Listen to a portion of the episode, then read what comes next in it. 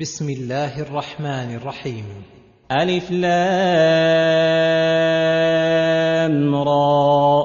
تلك آيات الكتاب الحكيم. يقول تعالى ألف لام را. تلك آيات الكتاب الحكيم. وهو هذا القرآن المشتمل على الحكمة والأحكام. الدالة آياته على الحقائق الإيمانية والأوامر والنواهي الشرعية. الذي على جميع الأمة تلقيه بالرضا والقبول والانقياد. أكان للناس عجبا أن أوحينا إلى رجل منهم أن أنذر الناس وبشر الذين آمنوا أن لهم وبشر الذين آمنوا أن لهم قدم صدق عند ربهم. قال الكافرون إن هذا لساحر مبين. ومع هذا فأعرض أكثرهم فهم لا يعلمون. فتعجبوا أن أوحينا إلى رجل منهم أن أنذر الناس عذاب الله وخوفهم نقم الله وذكرهم بآيات الله وبشر الذين آمنوا إيمانا صادقا أن لهم قدم صدق عند ربهم أي لهم جزاء موفور وثواب مذخور عند ربهم بما قدموه وأسلفوه من الأعمال الصالحة الصادقة. فتعجب الكافرون من هذا الرجل العظيم تعجبا حملهم على الكفر به فقال الكافرون عنه إن هذا لساحر مبين أي بين السحر لا يخفى بزعمهم على أحد وهذا من سفههم وعنادهم فإنهم تعجبوا من أمر ليس مما يتعجب منه ويستغرب وإنما يتعجب من جهالتهم وعدم معرفتهم بمصالحهم كيف لم يؤمنوا بهذا الرسول الكريم الذي بعثه الله من أنفسهم يعرفونه حق المعرفة فردوا دعوته وحرصوا على إبطال دينه والله متم نوره ولو كره الكافرون. إن ربكم الله الذي خلق السماوات والأرض في ستة أيام ثم استوى على العرش. يدبر الأمر ما من شفيع إلا من بعد إذنه. ذلكم الله ربكم فاعبدوه. أفلا تذكرون؟ يقول تعالى مبينا لربوبيته وإلهيته وعظمته إن ربكم الله الذي خلق السماوات والأرض في ستة أيام مع أنه قادر على خلقها في لحظة واحدة ولكن لما له في ذلك من الحكمة الإلهية ولأنه رفيق في أفعاله ومن جملة حكمته فيها أنه خلقها بالحق وللحق ليعرف بأسمائه وصفاته ويفرد بالعبادة.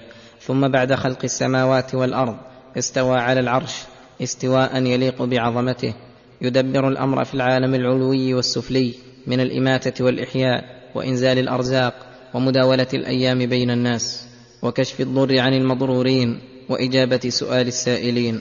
فأنواع التدابير نازلة منه وصاعدة إليه وجميع الخلق مذعنون لعزه خاضعون لعظمته وسلطانه.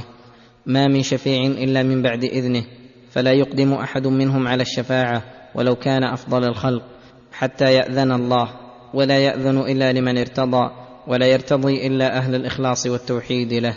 ذلكم الذي هذا شأنه. الله ربكم أي هو الله الذي له وصف الإلهية الجامعة لصفات الكمال ووصف الربوبية الجامع لصفات الأفعال. فاعبدوه أي أفردوه بجميع ما تقدرون عليه من أنواع العبودية.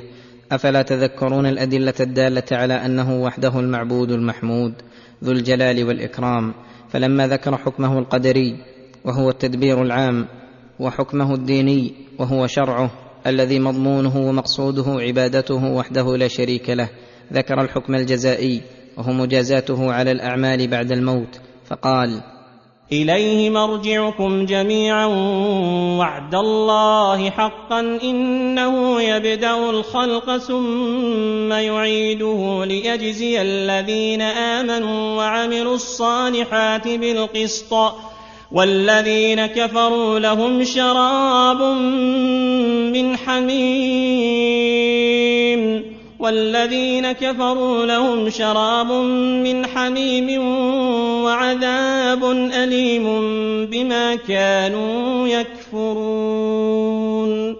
إليه مرجعكم جميعا أي سيجمعكم بعد موتكم لميقات يوم معلوم. إنه يبدأ الخلق ثم يعيده فالقادر على ابتداء الخلق قادر على إعادته والذي يرى ابتداءه بالخلق ثم ينكر إعادته للخلق فهو فاقد العقل. منكر لأحد المثلين مع إثبات ما هو أولى منه فهذا دليل عقلي واضح على المعاد. ثم ذكر الدليل النقلي فقال وعد الله حقا أي وعده صادق لا بد من إتمامه ليجزي الذين آمنوا بقلوبهم بما أمرهم الله بالإيمان به وعملوا الصالحات بجوارحهم من واجبات ومستحبات بالقسط أي بإيمانهم وأعمالهم جزاء قد بينه لعباده. وأخبر أنه لا تعلم نفس ما أخفي لهم من قرة أعين والذين كفروا بآيات الله وكذبوا رسل الله. لهم شراب من حميم أي ماء حار يشوي الوجوه ويقطع الأمعاء. وعذاب أليم من سائر أصناف العذاب بما كانوا يكفرون أي بسبب كفرهم وظلمهم وما ظلمهم الله ولكن أنفسهم يظلمون. هو الذي جعل الشمس ضياء والقمر نورا وقدره منازل لتعلموا عدد السنين والحساب. ما خلق الله ذلك إلا بالحق يفصل الآيات لقوم يعلمون. إن في اختلاف الليل والنهار وما خلق الله في السماوات والأرض لآيات لقوم يتقون. لما قرر ربوبيته وإلهيته ذكر الأدلة العقلية الأفقية الدالة على ذلك وعلى كماله في أسمائه وصفاته من الشمس والقمر والسماوات والأرض وجميع ما خلق فيهما من سائر أصناف المخلوقات وأخبر أنها آيات لقوم يعلمون ولقوم يتقون. فإن العلم يهدي إلى معرفة الدلالة فيها وكيفية استنباط الدليل على أقرب وجه والتقوى تحدث في القلب الرغبة في الخير. والرهبة من الشر الناشئين عن الأدلة والبراهين وعن العلم واليقين. وحاصل ذلك أن مجرد خلق هذه المخلوقات بهذه الصفة دال على كمال قدرة الله تعالى وعلمه وحياته وقيوميته. وما فيها من الإحكام والإتقان والإبداع والحسن دال على كمال حكمة الله وحسن خلقه وسعة علمه. وما فيها من أنواع المنافع والمصالح كجعل الشمس ضياء والقمر نورا يحصل بهما من النفع الضروري وغيره ما يحصل.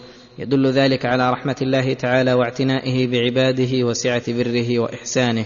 وما فيهما من التخصيصات دال على مشيئة الله وإرادته النافذة. وذلك دال على أنه وحده المعبود المحبوب المحمود ذو الجلال والإكرام والأوصاف العظام الذي لا تنبغي الرغبة والرهبة إلا إليه ولا يصرف خالص الدعاء إلا له لا لغيره من المخلوقات المربوبات. المفتقرات إلى الله في جميع شؤونها. وفي هذه الآيات الحث والترغيب على التفكر في مخلوقات الله والنظر فيها بعين الاعتبار فإن بذلك تنفتح البصيرة ويزداد الإيمان والعقل وتقوى القريحة. وفي إهمال ذلك تهاون بما أمر الله به وإغلاق لزيادة الإيمان وجمود للذهن والقريحة. ان الذين لا يرجون لقاءنا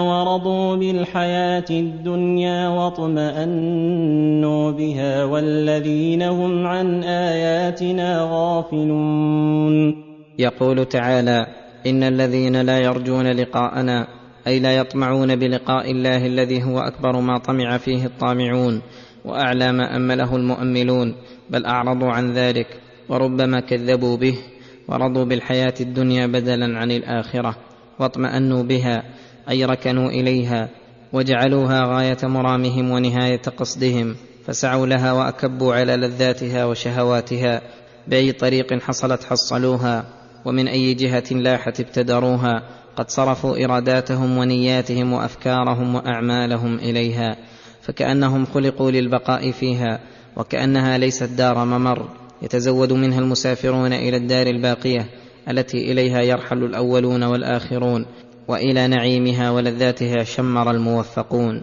والذين هم عن آياتنا غافلون فلا ينتفعون بالآيات القرآنية ولا بالآيات الأفقية والنفسية والإعراض عن الدليل مستلزم للإعراض والغفلة عن المدلول المقصود. أولئك مأواهم النار بما كانوا يكسبون. أولئك الذين هذا وصفهم مأواهم النار أي مقرهم ومسكنهم التي لا يرحلون عنها بما كانوا يكسبون من الكفر والشرك وأنواع المعاصي. فلما ذكر عقابهم ذكر ثواب المطيعين فقال إن الذين آمنوا وعملوا الصالحات يهديهم ربهم بإيمانهم تجري من تحتهم الأنهار في جنات النعيم. يقول تعالى إن الذين آمنوا وعملوا الصالحات أي جمعوا بين الإيمان والقيام بموجبه ومقتضاه من الأعمال الصالحة المشتملة على أعمال القلوب وأعمال الجوارح على وجه الإخلاص والمتابعة. يهديهم ربهم بإيمانهم أي بسبب ما معهم من الإيمان. يثيبهم الله أعظم الثواب وهو الهداية. فيعلمهم ما ينفعهم ويمن عليهم بالأعمال الناشئة عن الهداية. ويهديهم للنظر في آياته ويهديهم في هذه الدار إلى الصراط المستقيم وفي الصراط المستقيم. وفي دار الجزاء إلى الصراط الموصل إلى جنات النعيم. ولهذا قال تجري من تحتهم الأنهار الجارية على الدوام في جنات النعيم. أضافها الله إلى النعيم لاشتمالها على النعيم التام نعيم القلب بالفرح والسرور والبهجة والحبور ورؤية الرحمن وسماع كلامه والاغتباط برضاه وقربه ولقاء الأحبة والإخوان والتمتع بالاجتماع بهم وسماع الأصوات المطربات والنغمات المشجيات والمناظر المفرحات ونعيم البدن بأنواع المآكل والمشارب والمناكح ونحو ذلك مما لا تعلمه النفوس ولا خطر ببال أحد أو قدر أن يصفه الواصفون. دعواهم فيها سبحانك اللهم وتحيتهم فيها سلام. وتحيتهم فيها سلام وآخر دعواهم أن الحمد لله رب العالمين. دعواهم فيها سبحانك اللهم أي عبادتهم فيها لله أولها تسبيح لله وتنزيه له عن النقائص وآخرها تحميد لله فالتكاليف سقطت عنهم في دار الجزاء وإنما بقي لهم أكمل اللذات الذي هو ألذ عليه من المآكل اللذيذة ألا وهو ذكر الله الذي تطمئن به القلوب وتفرح به الأرواح وهو لهم بمنزلة النفس من دون كلفة ومشقة. وأما تحيتهم فيما بينهم عند التلاقي والتزاور فهو السلام أي كلام سالم من اللغو والإثم موصوف بأنه سلام. وقد قيل في تفسير قوله دعواهم فيها سبحانك إلى آخر الآية أن أهل الجنة إذا احتاجوا إلى الطعام والشراب ونحوهما قالوا سبحانك اللهم فأحضر لهم في الحال فإذا فرغوا قالوا الحمد لله رب العالمين. ولو يعجل الله للناس الشر استعجالهم بالخير لقضي إليهم أجلهم فنذر الذين لا يرجون لقاءنا في طغيانهم يعمهون. وهذا من لطفه وإحسانه بعباده أنه لو عجل لهم الشر إذا أتوا بأسبابه وبادرهم بالعقوبة على ذلك كما يعجل لهم الخير إذا أتوا بأسبابه لقضي إليهم أجلهم أي لمحقتهم العقوبة ولكنه تعالى يمهلهم ولا يهملهم ويعفو عن كثير من حقوقه. فلو يؤاخذ الله الناس بظلمهم ما ترك على ظهرها من دابة. ويدخل في هذا أن العبد إذا غضب على أولاده أو أهله أو ماله ربما دعا عليهم دعوة لو قبلت منه لهلكوا ولأضره ذلك غاية الضرر ولكنه تعالى حليم حكيم. وقوله فنذر الذين لا يرجون لقاءنا أي لا يؤمنون بالآخرة فلذلك لا يستعدون لها ولا يعملون ما ينجيهم من عذاب الله في طغيانهم أي باطلهم الذي جاوزوا به الحق والحد يعمهون يترددون حائرين. لا يهتدون السبيل ولا يوفقون لأقوم دليل وذلك عقوبة لهم على ظلمهم وكفرهم بآيات الله. واذا مس الانسان الضر دعانا لجنبه أو قاعدا أو قائما فلما كشفنا عنه ضره مر كان لم يدعنا إلى ضر مسه كذلك زين للمسرفين ما كانوا يعملون وهذا إخبار عن طبيعة الإنسان من حيث هو. وأنه إذا مسه ضر من مرض أو مصيبة اجتهد في الدعاء وسأل الله في جميع أحواله قائما وقاعدا ومضطجعا وألح في الدعاء ليكشف الله عنه ضره. فلما كشفنا عنه ضره مر كأن لم يدعنا إلى ضر مسه. أي استمر في غفلته معرضا عن ربه كأنه ما جاءه ضره فكشفه الله عنه. فأي ظلم أعظم من هذا الظلم؟ يطلب من الله قضاء غرضه فإذا أناله إياه لم ينظر إلى حق ربه وكأنه ليس عليه لله حق. وهذا تزيين من الشيطان زين له ما كان مستهجنا مستقبحا في العقول والفطر. كذلك زين للمسرفين أي المتجاوزين للحد ما كانوا يعملون. ولقد أهلكنا القرون من قبلكم لما ظلموا وجاءتهم رسلهم بالبينات وما كانوا ليؤمنوا كذلك نجزي القوم المجرمين. يخبر تعالى أنه أهلك الأمم الماضية بظلمهم وكفرهم بعدما جاءتهم البينات على أيدي الرسل تبين الحق فلم ينقادوا لها ولم يؤمنوا فأحل بهم عقابه الذي لا يرد عن كل مجرم متجرئ على محارم الله. وهذه سنته في جميع الأمم. ثم جعلناكم خلائف في الأرض من بعدهم لننظر كيف تعملون. ثم جعلناكم أيها المخاطبون خلائف في الأرض من بعدهم لننظر كيف تعملون. فإن أنتم اعتبرتم واتعظتم بمن قبلكم واتبعتم آيات الله وصدقتم رسله نجوتم في الدنيا والآخرة. وإن فعلتم كفعل الظالمين قبلكم أحل بكم ما أحل بهم ومن أنذر فقد أعذر. وإذا تتلى عليهم آياتنا بينات قال الذين لا يرجون لقاء نأت بقرآن غير هذا أو بدله قل ما يكون لي ان ابدله من تلقاء نفسي ان اتبع الا ما يوحى الي اني اخاف ان عصيت ربي عذاب يوم عظيم. يذكر تعالى تعنت المكذبين لرسوله محمد صلى الله عليه وسلم وأنهم إذا تتلى عليهم آيات الله القرآنية المبينة للحق أعرضوا عنها وطلبوا وجوه التعنت فقالوا جراءة منهم وظلما. ائت بقرآن غير هذا أو بدله. فقبحهم الله ما أجرأهم على الله وأشدهم ظلما وردا لآياته. فإذا كان الرسول العظيم يأمره الله أن يقول لهم قل ما يكون لي أي ما ينبغي ولا يليق أن أبدله من تلقاء نفسي فإني رسول محض ليس لي من الأمر شيء إن أتبع إلا ما يوحى إلي أي ليس لي غير ذلك فإني عبد مأمور. إني أخاف إن عصيت ربي عذاب يوم عظيم. فهذا قول خير الخلق وأدبه مع أوامر ربه ووحيه. فكيف بهؤلاء السفهاء الضالين الذين جمعوا بين الجهل والضلال والظلم والعناد والتعنت والتعجيز لرب العالمين؟ أفلا يخافون عذاب يوم عظيم؟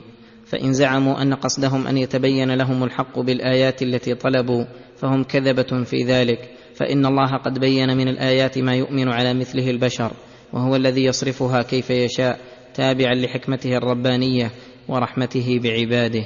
قل لو شاء الله ما تلوته عليكم ولا أدراكم به فقد لبثت فيكم عمرا من قبله أفلا تعقلون؟ قل لو شاء الله ما تلوته عليكم ولا أدراكم به فقد لبثت فيكم عمرا طويلا من قبله أي قبل تلاوته وقبل درايتكم به وأنا ما خطر على بالي ولا وقع في ظني. أفلا تعقلون أني حيث لم أتقوله في مدة عمري ولا صدر مني ما يدل على ذلك فكيف أتقوله بعد ذلك؟ وقد لبثت فيكم عمرا طويلا تعرفون حقيقة حاله بأني أمي لا أقرأ ولا أكتب ولا أدرس ولا أتعلم من أحد. فأتيتكم بكتاب عظيم أعجز الفصحاء واعيا العلماء فهل يمكن مع هذا أن يكون من تلقاء نفسي؟ أم هذا دليل قاطع أنه تنزيل من حكيم حميد؟ فلو أعملتم أفكاركم وعقولكم وتدبرتم حالي وحال هذا الكتاب لجزمتم جزما لا يقبل الريب بصدقه وأنه الحق الذي ليس بعده إلا الضلال. ولكن إذ أبيتم إلا التكذيب والعناد فأنتم لا شك أنكم ظالمون.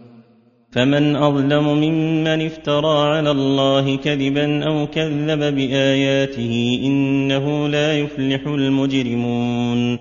فمن أظلم ممن افترى على الله كذبا أو كذب بآياته فلو كنت متقولا لكنت أظلم الناس وفاتني الفلاح ولم تخف عليكم حالي ولكني جئتكم بآيات الله فكذبتم بها فتعين فيكم الظلم ولا بد أن أمركم سيضمحل.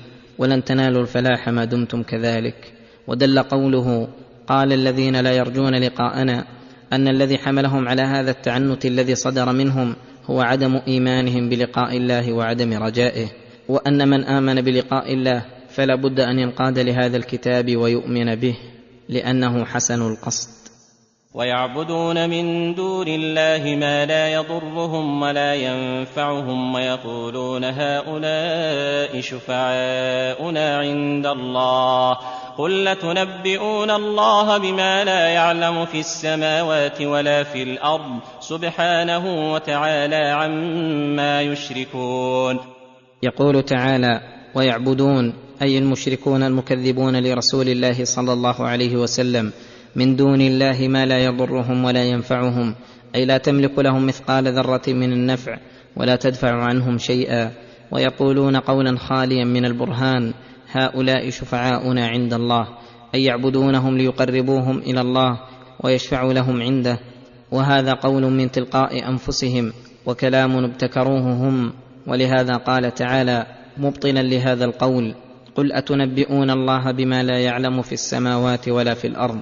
أي الله تعالى هو العالم الذي أحاط علما بجميع ما في السماوات والأرض وقد أخبركم بأنه ليس له شريك ولا إله معه. أفأنتم يا معشر المشركين تزعمون أنه يوجد له فيها شركاء؟ أفتخبرونه بأمر خفي عليه وعلمتموه؟ أأنتم أعلم أم الله؟ فهل يوجد قول أبطل من هذا القول؟ المتضمن أن هؤلاء الضلال الجهال السفهاء أعلم من رب العالمين. فليكتفي العاقل بمجرد تصور هذا القول فإنه يجزم بفساده وبطلانه. سبحانه وتعالى عما يشركون. أي تقدس وتنزه أن يكون له شريك أو نظير بل هو الله الأحد الفرد الصمد الذي لا إله في السماوات والأرض إلا هو وكل معبود في العالم العلوي والسفلي سواه فإنه باطل عقلا وشرعا وفطرة. ذلك بأن الله هو الحق وأن ما يدعون من دونه هو الباطل وأن الله هو العلي الكبير. وما كان الناس إلا أمة واحدة فاختلفوا ولولا كلمة سبقت من ربك لقضي بينهم فيما فيه يختلفون. أي وما كان الناس إلا أمة واحدة متفقين على الدين الصحيح ولكنهم اختلفوا فبعث الله الرسل مبشرين ومنذرين. وأنزل معهم الكتاب ليحكم بين الناس فيما اختلفوا فيه ولولا كلمة سبقت من ربك بإمهال العاصين وعدم معاجلتهم بذنوبهم لقضي بينهم بأن ننجي المؤمنين ونهلك الكافرين المكذبين وصار هذا فارقا بينهم فيما فيه يختلفون. ولكنه أراد امتحانهم وابتلاء بعضهم ببعض ليتبين الصادق من الكاذب. ويقولون لولا أنزل عليه آية من ربه فقل إنما الغيب لله فانتظروا إني معكم من المنتظرين. ويقولون أي المكذبون المتعنتون لولا أنزل عليه آية من ربه يعنون آيات الاقتراح التي يعينونها كقولهم لولا أنزل إليه ملك فيكون معه نذيرا. وكقولهم وقالوا لن نؤمن لك حتى تفجر لنا من الأرض ينبوعا فقل لهم إذا طلبوا منك آية إنما الغيب لله أي هو المحيط علما بأحوال العباد فيدبرهم بما يقتضيه علمه فيهم وحكمته البديعة وليس لأحد تدبير في حكم ولا دليل ولا غاية ولا تعليل.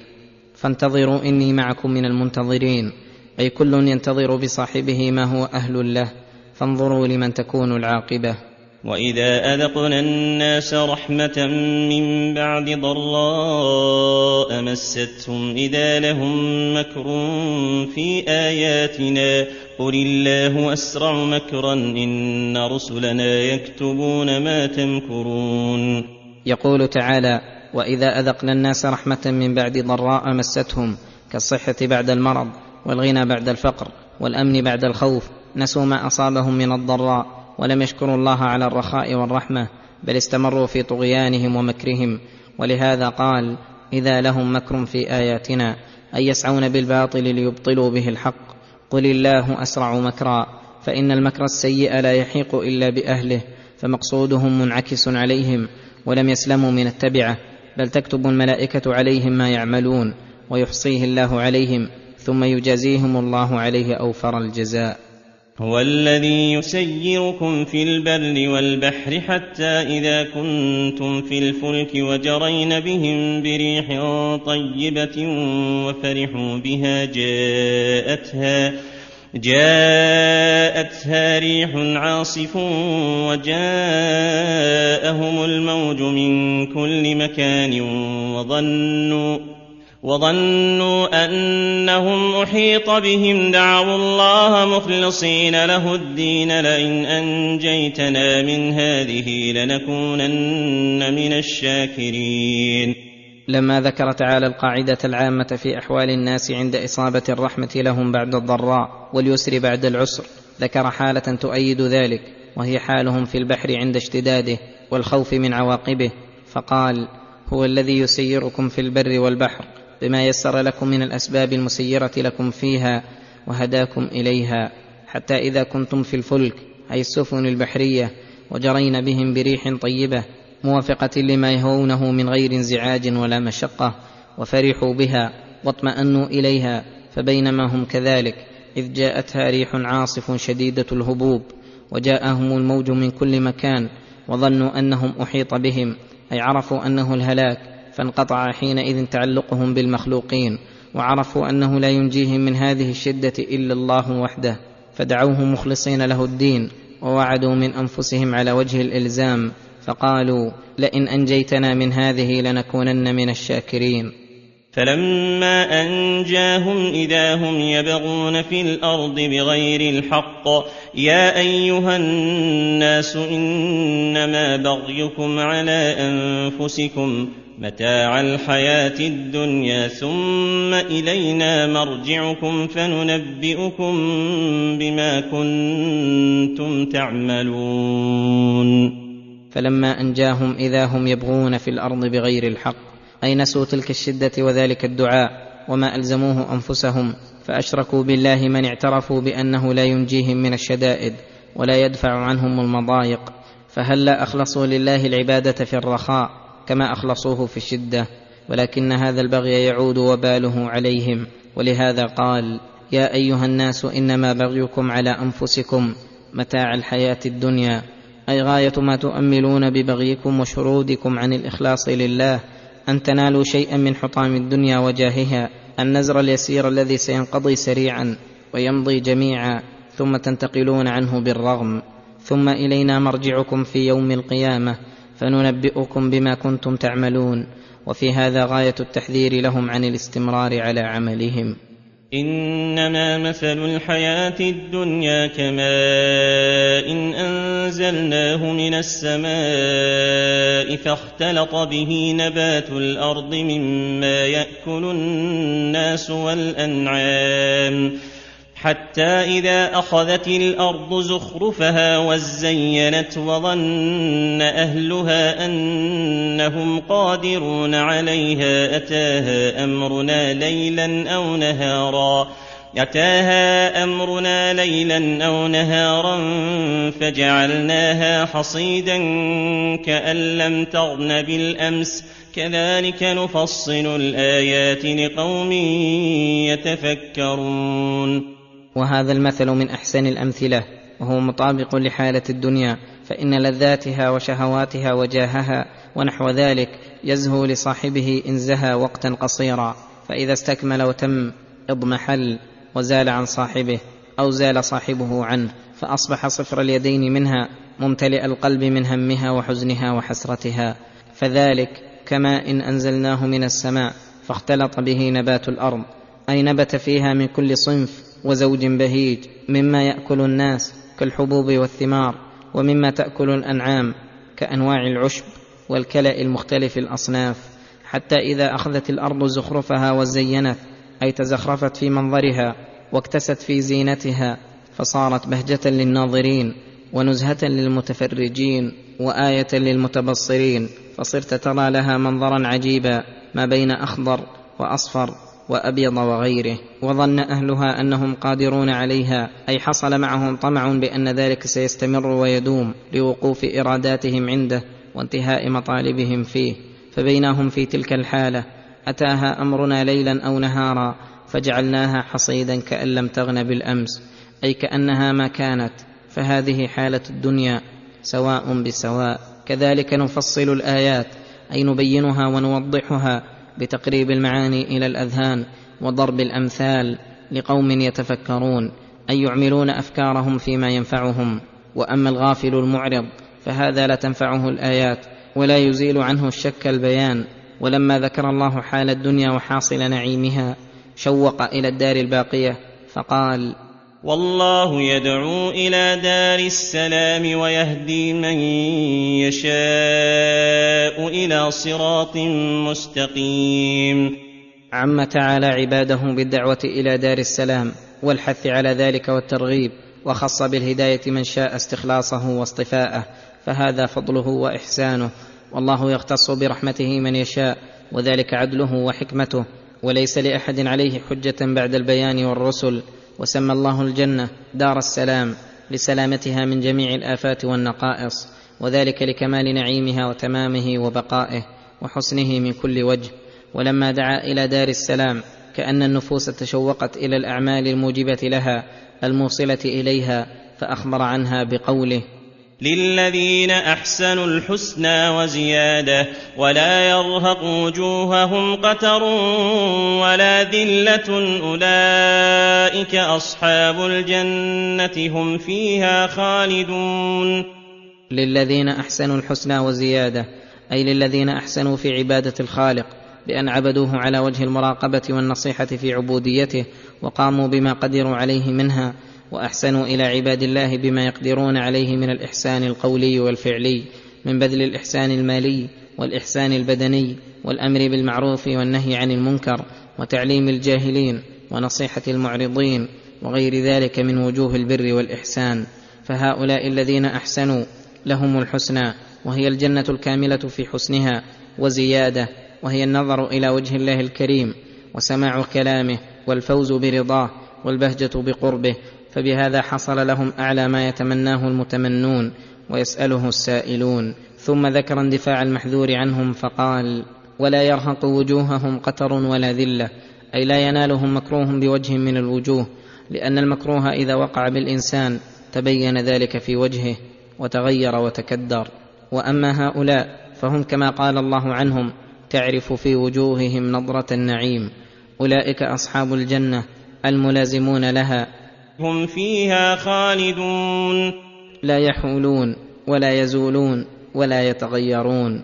والذين كسبوا السيئات جزاء سيئة بمثلها وترهقهم ذلة ما لهم من الله من عاصم.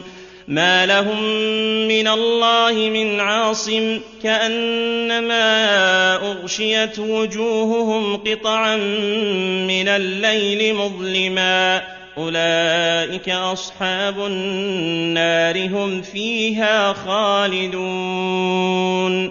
لما ذكر اصحاب الجنه ذكر اصحاب النار فذكر ان بضاعتهم التي اكتسبوها في الدنيا هي الاعمال السيئه المسخطه لله من أنواع الكفر والتكذيب وأصناف المعاصي فجزاؤهم سيئة مثلها أي جزاء يسوءهم بحسب ما عملوا من السيئات على اختلاف أحوالهم وترهقهم أي تغشاهم ذلة في قلوبهم وخوف من عذاب الله لا يدفعه عنهم دافع ولا يعصمهم منه عاصم وتسري تلك الذلة الباطنة إلى ظاهرهم فتكون سوادا في الوجوه.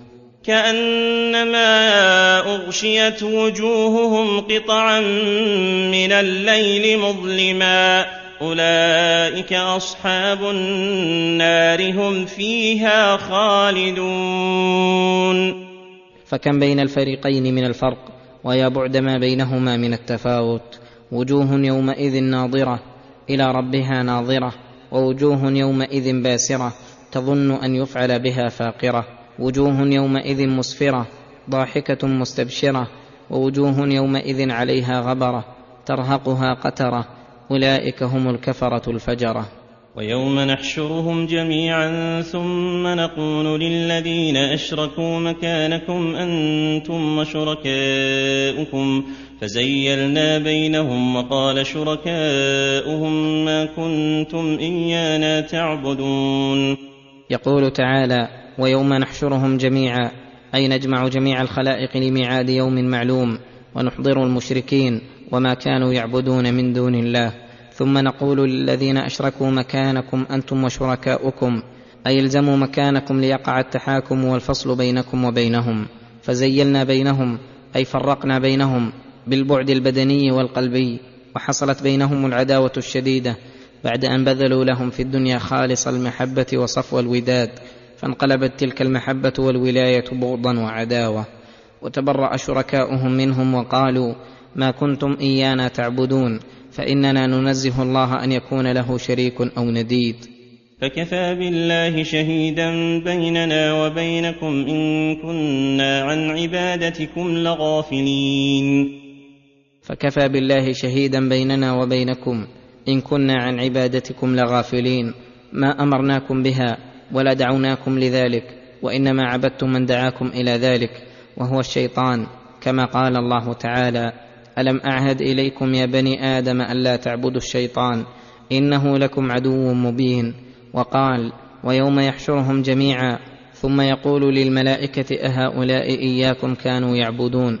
قالوا سبحانك أنت ولينا من دونهم بل كانوا يعبدون الجن أكثرهم بهم مؤمنون. فالملائكة الكرام والأنبياء والأولياء ونحوهم يتبرؤون ممن عبدهم يوم القيامة ويتنصلون من دعائهم إياهم إلى عبادتهم وهم الصادقون البارون في ذلك. هنالك تبلو كل نفس ما أسلفت وردوا إلى الله مولاهم الحق وضل عنهم ما كانوا يفترون. فحينئذ يتحسر المشركون حسرة لا يمكن وصفها ويعلمون مقدار ما قدموا من الأعمال وما أسلفوا من رديء الخصال ويتبين لهم يومئذ أنهم كانوا كاذبين وأنهم مفترون على الله قد ضلت عبادتهم واضمحلت معبوداتهم وتقطعت بهم الأسباب والوسائل. ولهذا قال تعالى هنالك أي في ذلك اليوم تبلو كل نفس ما أسلفت أي تتفقد أعمالها وكسبها وتتبعه بالجزاء وتجازى بحسبه إن خيرا فخير وإن شرا فشر. وضل عنهم ما كانوا يفترون من قولهم بصحة ما هم عليه من الشرك وأن ما يعبدون من دون الله تنفعهم وتدفع عنهم العذاب. قل من يرزقكم من السماء والارض ام من يملك السمع والابصار ومن يخرج الحي من الميت ويخرج الميت من الحي ومن يدبر الامر فسيقولون الله فقل افلا تتقون أي قل لهؤلاء الذين أشركوا بالله ما لم ينزل به سلطانا محتجا عليهم بما أقروا به من توحيد الربوبية على ما أنكروه من توحيد الألوهية. من يرزقكم من السماء والأرض بإنزال الأرزاق من السماء وإخراج أنواعها من الأرض وتيسير أسبابها فيها. أمن يملك السمع والأبصار أي من هو الذي خلقهما وهو مالكهما وخصهما بالذكر من باب التنبيه على المفضول بالفاضل ولكمال شرفهما ونفعهما. ومن يخرج الحي من الميت كإخراج أنواع الأشجار والنبات من الحبوب والنوى وإخراج المؤمن من الكافر والطائر من البيضة ونحو ذلك ويخرج الميت من الحي عكس هذه المذكورات ومن يدبر الأمر في العالم العلوي والسفلي وهذا شامل لجميع أنواع التدابير الإلهية فإنك إذا سألتهم عن ذلك فسيقولون الله لأنهم يعترفون بجميع ذلك وأن الله لا شريك له في شيء من المذكورات. فقل لهم إلزاما بالحجة أفلا تتقون الله؟ فتخلصون له العبادة وحده لا شريك له وتخلعون ما تعبدون من دونه من الأنداد والأوثان. فذلكم الله ربكم الحق فماذا بعد الحق إلا الضلال؟ فأنا تصرفون. فذلك الذي وصف نفسه بما وصفها به الله ربكم أي المألوه المعبود المحمود. المربي جميع الخلق بالنعم وهو الحق فماذا بعد الحق إلا الضلال؟ فإنه تعالى المنفرد بالخلق والتدبير لجميع الأشياء الذي ما بالعباد من نعمة إلا منه ولا يأتي بالحسنات إلا هو ولا يدفع السيئات إلا هو ذو الأسماء الحسنى والصفات الكاملة العظيمة والجلال والإكرام. فان تصرفون عن عبادة من هذا وصفه إلى عبادة الذي ليس له من وجوده إلا العدم ولا يملك لنفسه نفعا ولا ضرا ولا موتا ولا حياة ولا نشورا. فليس له من الملك مثقال ذرة ولا شركة له بوجه من الوجوه ولا يشفع عند الله إلا بإذنه فتبا لمن أشرك به وويحا لمن كفر به. لقد عدموا عقولهم بعد أن عدموا أديانهم بل فقدوا دنياهم وأخراهم. ولهذا قال تعالى عنهم كذلك حقت كلمة ربك على الذين فسقوا أنهم لا يؤمنون. كذلك حقت كلمة ربك على الذين فسقوا أنهم لا يؤمنون. بعدما أراهم الله من الآيات البينات والبراهين النيرات ما فيه عبرة لأولي الألباب وموعظة للمتقين وهدى للعالمين. قل هل من شركائكم من يبدا الخلق ثم يعيده قل الله يبدا الخلق ثم يعيده فانى تؤفكون يقول تعالى مبينا عجز آلهة المشركين وعدم اتصافها بما يوجب اتخاذها آلهة مع الله. قل هل من شركائكم من يبدا الخلق؟ اي يبتديه ثم يعيده؟ وهذا استفهام بمعنى النفي والتقرير. أي ما منهم أحد يبدأ الخلق ثم يعيده وهي أضعف من ذلك وأعجز. قل الله يبدأ الخلق ثم يعيده من غير مشارك ولا معاون له على ذلك. فانى تؤفكون أي تصرفون وتحرفون عن عبادة المنفرد بالابتداء والإعادة إلى عبادة من لا يخلق شيئا وهم يخلقون.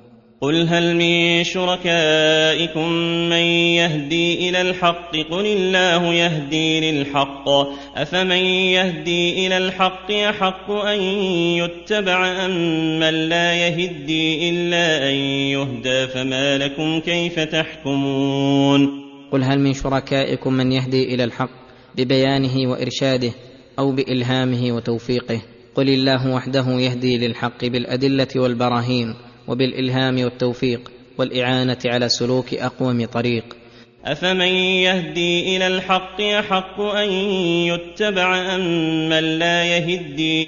أي لا يهتدي إلا أن يهدى لعدم علمه ولضلاله وهي شركاؤهم التي لا تهدي ولا تهتدي إلا أن تهدى. فما لكم كيف تحكمون؟ أي أي شيء جعلكم تحكمون هذا الحكم الباطل بصحة عبادة أحد مع الله؟ بعد ظهور الحجة والبرهان أنه لا يستحق العبادة إلا الله وحده. فإذا تبين أنه ليس في آلهتهم التي يعبدون مع الله اوصافا معنوية ولا اوصافا فعلية تقتضي أن تعبد مع الله بل هي متصفة بالنقائص الموجبة لبطلان إلهيتها فلأي شيء جعلت مع الله آلهة. فالجواب أن هذا من تزيين الشيطان للإنسان أقبح البهتان وأضل الضلال. حتى اعتقد ذلك وألفه وظنه حقا وهو لا شيء. ولهذا قال وما يتبع أكثرهم إلا ظنا إن الظن لا يغني من الحق شيئا إن الله عليم بما يفعلون. وما يتبع الذين يدعون من دون الله شركاء أي ما يتبعون في الحقيقة شركاء لله فإنه ليس لله شريك أصلا عقلا ولا نقلا. وإنما يتبعون الظن وإن الظن لا يغني من الحق شيئا فسموها آلهة وعبدوها مع الله. إن هي إلا أسماء سميتموها أنتم وآباؤكم ما أنزل الله بها من سلطان. إن الله عليم بما يفعلون وسيجازيهم على ذلك بالعقوبة البليغة. وما كان هذا القرآن أن يفترى من دون الله ولكن تصديق الذي بين يديه وتفصيل الكتاب لا ريب فيه من رب العالمين. يقول تعالى: وما كان هذا القرآن أن يفترى من دون الله أي غير ممكن ولا متصور أن يفترى هذا القرآن على الله تعالى لأنه الكتاب العظيم الذي لا يأتيه الباطل من بين يديه ولا من خلفه تنزيل من حكيم حميد وهو الكتاب الذي لو اجتمعت الإنس والجن على أن يأتوا بمثله لا يأتون بمثله ولو كان بعضهم لبعض ظهيرا. وهو كتاب الله الذي تكلم به رب العالمين. فكيف يقدر أحد من الخلق أن يتكلم بمثله أو بما يقاربه؟ والكلام تابع لعظمة المتكلم ووصفه. فإن كان أحد يماثل الله في عظمته وأوصاف كماله أمكن أن يأتي بمثل هذا القرآن. ولو تنزلنا على الفرض والتقدير فتقوله أحد على رب العالمين لعاجله بالعقوبة وبادره بالنكال. ولكن الله أنزل هذا الكتاب رحمة للعالمين وحجة على العباد أجمعين. أنزله تصديق الذي بين يديه من كتب الله السماوية بأن وافقها وصدقها بما شهدت به وبشرت بنزوله فوقع كما أخبرت.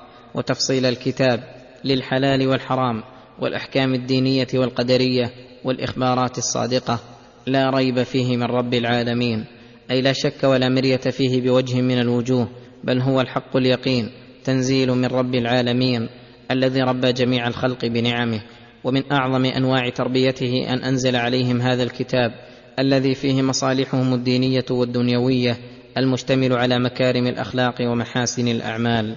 أم يقولون افتراه قل فأتوا بسورة مثله وادعوا من استطعتم من دون الله إن كنتم صادقين ام يقولون اي المكذبون به عنادا وبغيا افتراه محمد على الله واختلقه قل لهم ملزما لهم بشيء ان قدروا عليه امكن ما ادعوه والا كان قولهم باطلا فاتوا بسوره مثله وادعوا من استطعتم من دون الله إن كنتم صادقين. يعاونكم على الإتيان بسوره مثله وهذا محال. ولو كان ممكنا لادعوا قدرتهم على ذلك ولأتوا بمثله. ولكن لما بان عجزهم تبين أن ما قالوه باطل لا حظ له من الحجة.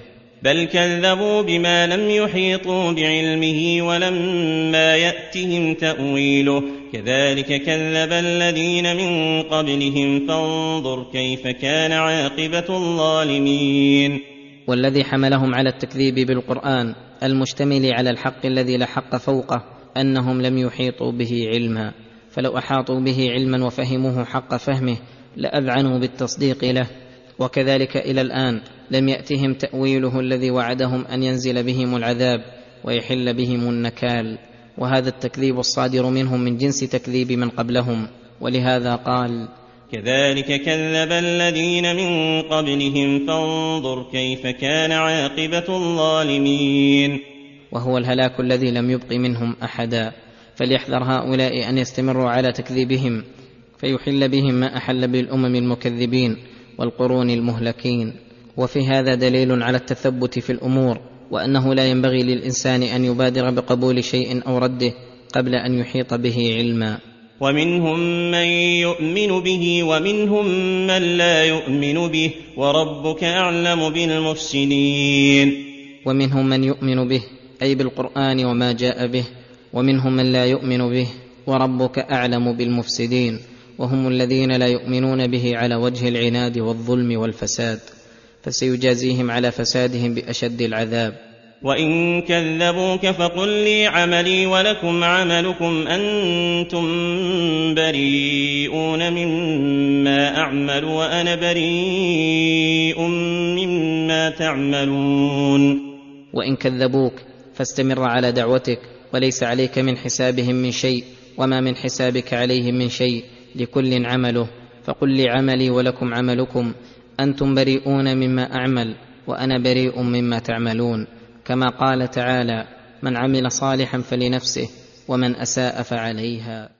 ومنهم من يستمعون إليك أفأنت تسمع الصم ولو كانوا لا يعقلون؟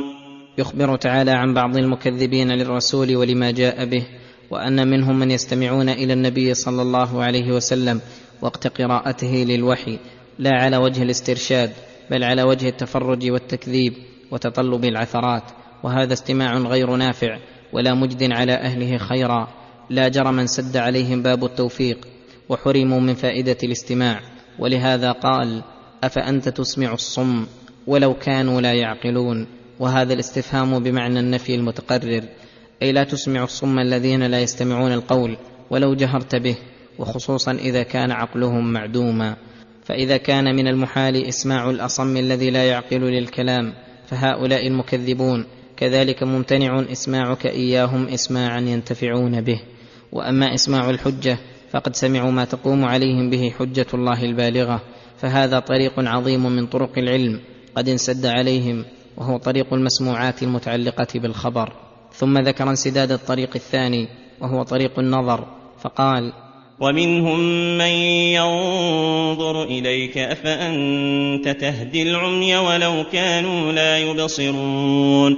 ومنهم من ينظر إليك فلا يفيده نظره إليك ولا سبر أحوالك شيئا فكما أنك لا تهدي العمي ولو كانوا لا يبصرون فكذلك لا تهدي هؤلاء فإذا فسدت عقولهم وأسماعهم وأبصارهم التي هي الطرق الموصلة إلى العلم ومعرفة الحقائق فأين الطريق الموصل لهم إلى الحق؟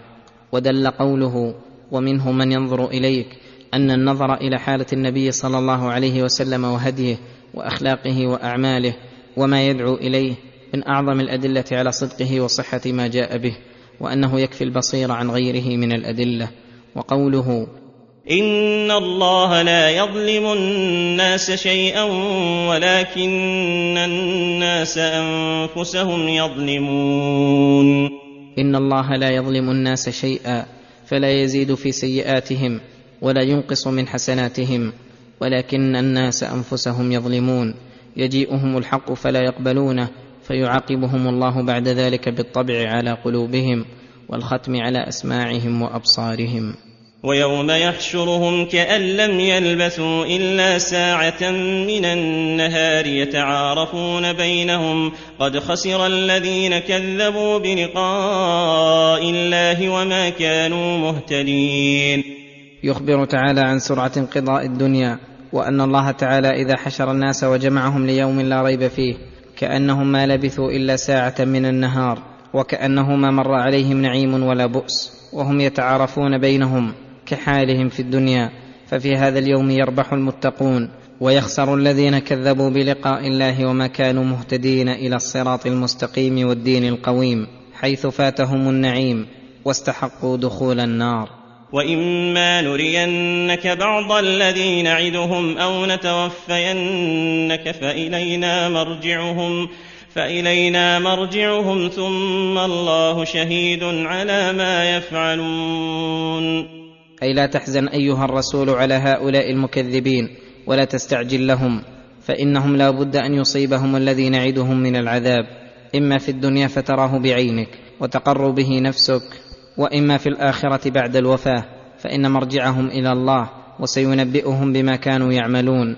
أحصاه الله ونسوه والله على كل شيء شهيد ففيه الوعيد الشديد لهم والتسلية للرسول الذي كذبه قومه وعاندوه. ولكل أمة رسول فإذا جاء رسولهم قضي بينهم بالقسط وهم لا يظلمون. يقول تعالى ولكل أمة من الأمم الماضية رسول يدعوهم إلى توحيد الله ودينه فإذا جاءهم رسولهم بالآيات صدقه بعضهم وكذبه آخرون فيقضي الله بينهم بالقسط بنجاة المؤمنين وإهلاك المكذبين وهم لا يظلمون. بأن يعذبوا قبل إرسال الرسول وبيان الحجة أو يعذبوا بغير جرمهم. ويقولون متى هذا الوعد إن كنتم صادقين؟ قل لا أملك لنفسي ضرا ولا نفعا إلا ما شاء الله. لكل أمة أجل إذا جاء أجلهم فلا يستأخرون ساعة ولا يستقدمون. فليحذر المكذبون لك من مشابهة الأمم المهلكين فيحل بهم ما حل بأولئك ولا يستبطئوا العقوبة ويقولوا متى هذا الوعد إن كنتم صادقين؟ فإن هذا ظلم منهم حيث طلبوه من النبي صلى الله عليه وسلم فإنه ليس له من الأمر شيء وإنما عليه البلاغ والبيان للناس.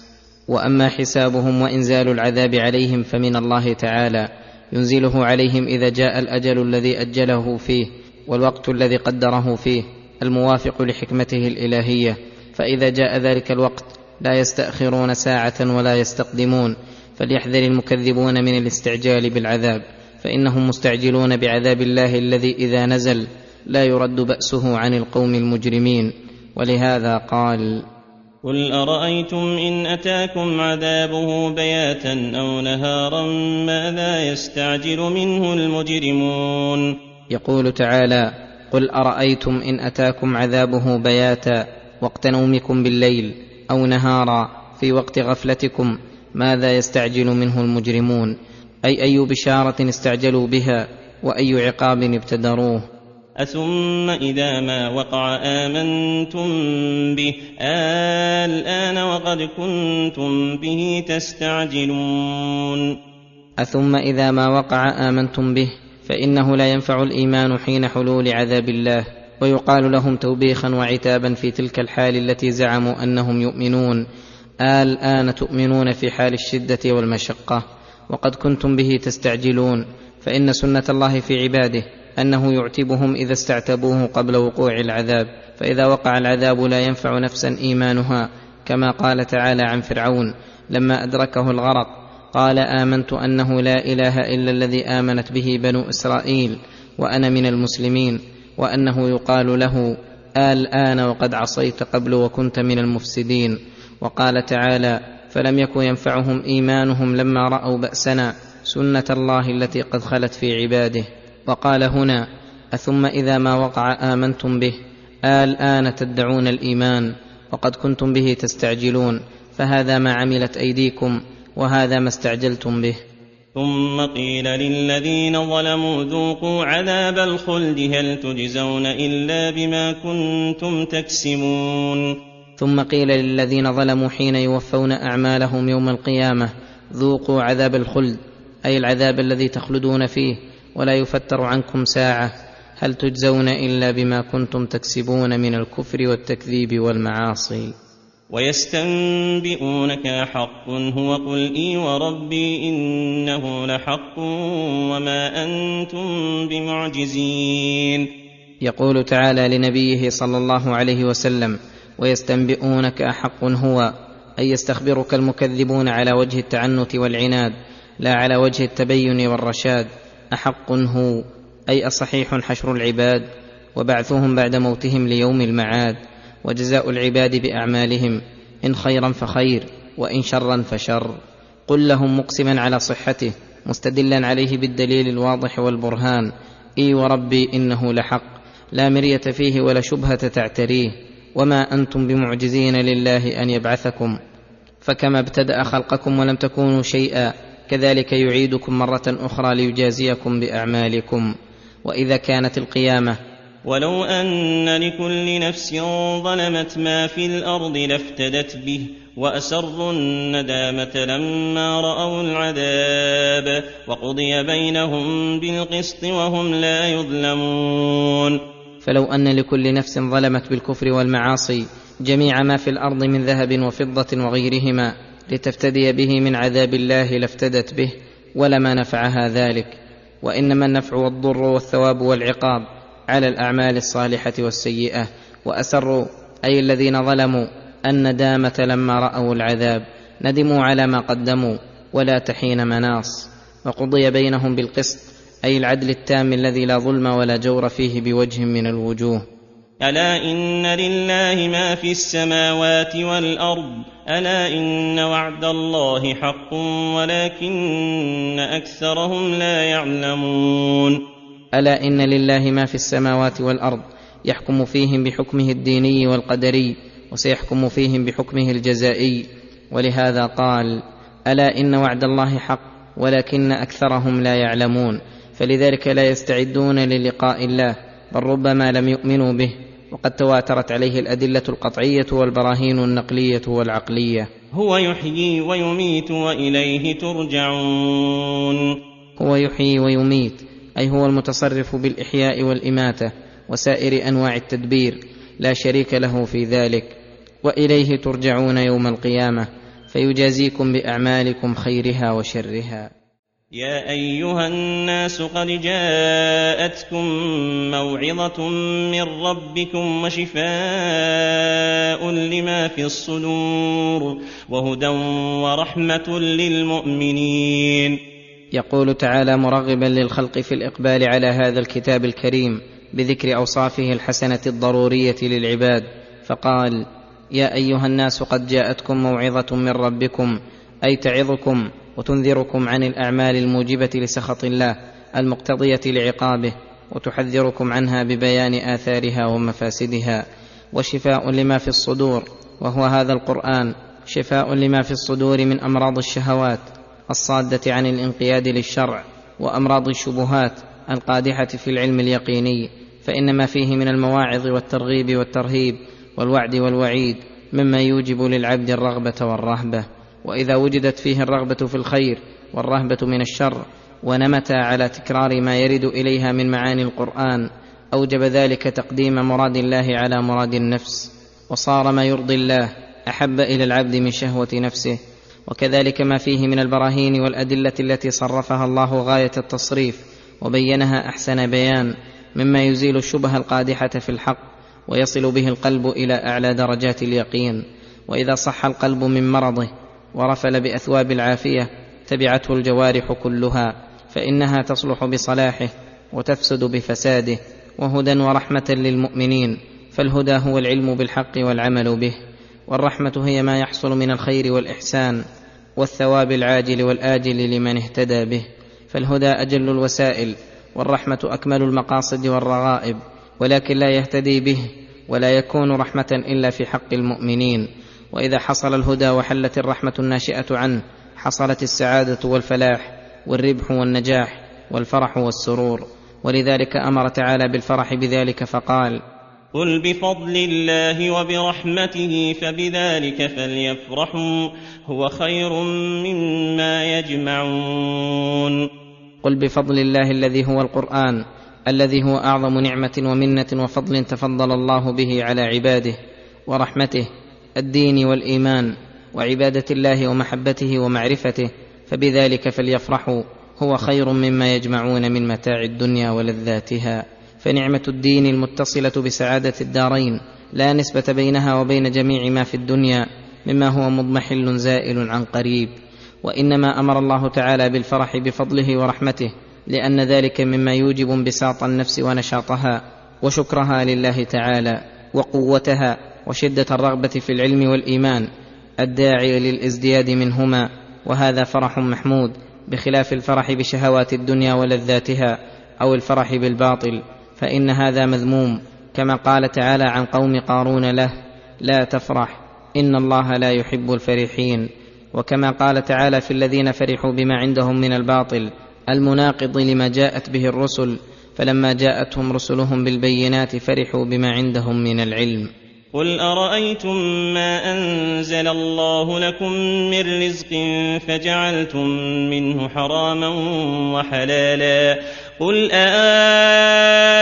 الله أذن لكم أم على الله تفترون يقول تعالى منكرا على المشركين الذين ابتدعوا تحريم ما أحل الله وتحليل ما حرم. قل أرأيتم ما أنزل الله لكم من رزق؟ يعني أنواع الحيوانات المحللة التي جعلها الله رزقا لهم ورحمة في حقهم. قل لهم موبخا على هذا القول الفاسد. آه الله أذن لكم أم على الله تفترون؟ ومن المعلوم أن الله لم يأذن لهم فعلم أنهم مفترون.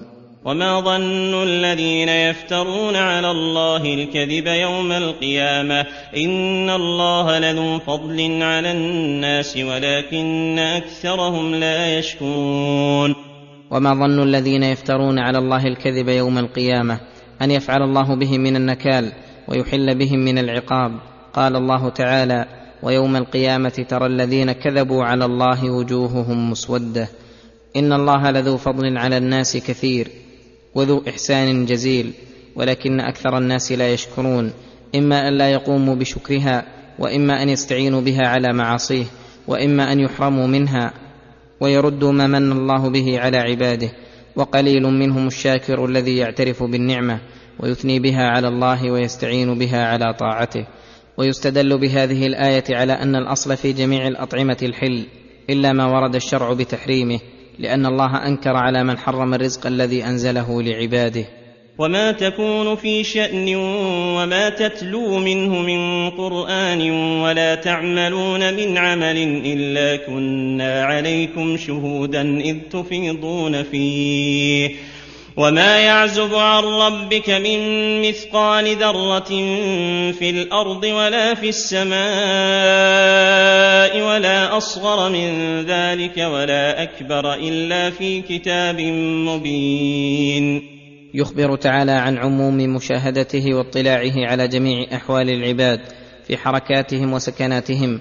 وفي ضمن هذا الدعوه لمراقبته على الدوام فقال وما تكون في شان أي حال من أحوالك الدينية والدنيوية وما تتلو منه من قرآن أي وما تتلو من القرآن الذي أوحاه الله إليك ولا تعملون من عمل صغير أو كبير إلا كنا شهودا إذ تفيضون فيه أي وقت شروعكم فيه واستمراركم على العمل به. فراقبوا الله في أعمالكم وأدوها على وجه النصيحة والاجتهاد فيها وإياكم وما يكره الله تعالى فإنه مطلع عليكم. عالم بظواهركم وبواطنكم وما يعزب عن ربك أي ما يغيب عن علمه وسمعه وبصره ومشاهدته من مثقال ذرة في الأرض ولا في السماء ولا أصغر من ذلك ولا أكبر إلا في كتاب مبين أي قد أحاط به علمه وجرى به قلمه وهاتان المرتبتان من مراتب القضاء والقدر كثيرا ما يقرن الله بينهما وهما العلم المحيط بجميع الأشياء وكتابته المحيطة بجميع الحوادث. كقوله تعالى ألم تعلم أن الله يعلم ما في السماء والأرض إن ذلك في كتاب إن ذلك على الله يسير. ألا إن أولياء الله لا خوف عليهم ولا هم يحزنون. يخبر تعالى عن أوليائه وأحبائه ويذكر أعمالهم وأوصافهم وثوابهم فقال ألا إن أولياء الله لا خوف عليهم فيما يستقبلونه مما أمامهم من المخاوف والأهوال ولا هم يحزنون على ما أسلفوا لأنهم لم يسلفوا إلا صالح الأعمال. وإذا كانوا لا خوف عليهم ولا هم يحزنون ثبت لهم الأمن والسعادة والخير الكثير الذي لا يعلمه إلا الله تعالى. ثم ذكر وصفهم فقال الذين آمنوا وكانوا يتقون. الذين آمنوا بالله وملائكته وكتبه ورسله واليوم الآخر وبالقدر خيره وشره وصدقوا إيمانهم باستعمال التقوى بامتثال الأوامر واجتناب النواهي. فكل من كان مؤمنا تقيا كان لله تعالى وليا. لهم البشرى في الحياة الدنيا وفي الآخرة لا تبديل لكلمات الله ذلك هو الفوز العظيم. ولهم البشرى في الحياة الدنيا وفي الآخرة. أما البشارة في الدنيا فهي الثناء الحسن. والمودة في قلوب المؤمنين والرؤيا الصالحة وما يراه العبد من لطف الله به وتيسيره لأحسن الأعمال والأخلاق وصرفه عن مساوئ الأخلاق. وأما في الآخرة فأولها البشارة عند قبض أرواحهم كما قال الله تعالى إن الذين قالوا ربنا الله ثم استقاموا تتنزل عليهم الملائكة ألا تخافوا ولا تحزنوا وأبشروا بالجنة التي كنتم توعدون. وفي القبر ما يبشر به من رضا الله تعالى والنعيم المقيم. وفي الآخرة تمام البشرى بدخول جنات النعيم والنجاة من العذاب الأليم. لا تبديل لكلمات الله بل ما وعد الله فهو حق. لا يمكن تغييره ولا تبديله لأنه الصادق في قيله الذي لا يقدر أحد أن يخالفه فيما قدره وقضاه. ذلك هو الفوز العظيم لأنه اشتمل على النجاة من كل محذور والظفر بكل مطلوب محبوب. وحصر الفوز فيه لأنه لا فوز لغير أهل الإيمان والتقوى. والحاصل أن البشرى شاملة لكل خير وثواب. رتبه الله في الدنيا والآخرة على الإيمان والتقوى. ولهذا أطلق ذلك فلم يقيده ولا يحزنك قولهم إن العزة لله جميعا هو السميع العليم. أي ولا يحزنك قول المكذبين فيك من الأقوال التي يتوصلون بها إلى القدح فيك وفي دينك فإن أقوالهم لا تعزهم ولا تضرك شيئا. إن العزة لله جميعا يؤتيها من يشاء ويمنعها ممن يشاء. قال تعالى من كان يريد العزة فلله العزة جميعا أي فليطلبها بطاعته بدليل قوله بعده إليه يصعد الكلم الطيب والعمل الصالح يرفعه. ومن المعلوم أنك على طاعة الله وأن العزة لك ولأتباعك من الله ولله العزة ولرسوله وللمؤمنين. وقوله هو السميع العليم أي سمعه قد أحاط بجميع الأصوات فلا يخفى عليه شيء منها. وعلمه قد أحاط بجميع الظواهر والبواطن فلا يعزب عنه مثقال ذرة في السماوات والأرض ولا أصغر من ذلك ولا أكبر. وهو تعالى يسمع قولك وقول أعدائك فيك. ويعلم ذلك تفصيلا فاكتف بعلم الله وكفايته فمن يتق الله فهو حسبه. ألا إن لله من في السماوات ومن في الأرض وما يتبع الذين يدعون من دون الله شركاء إن يتبعون إلا الظن وإن هم إلا يخرصون.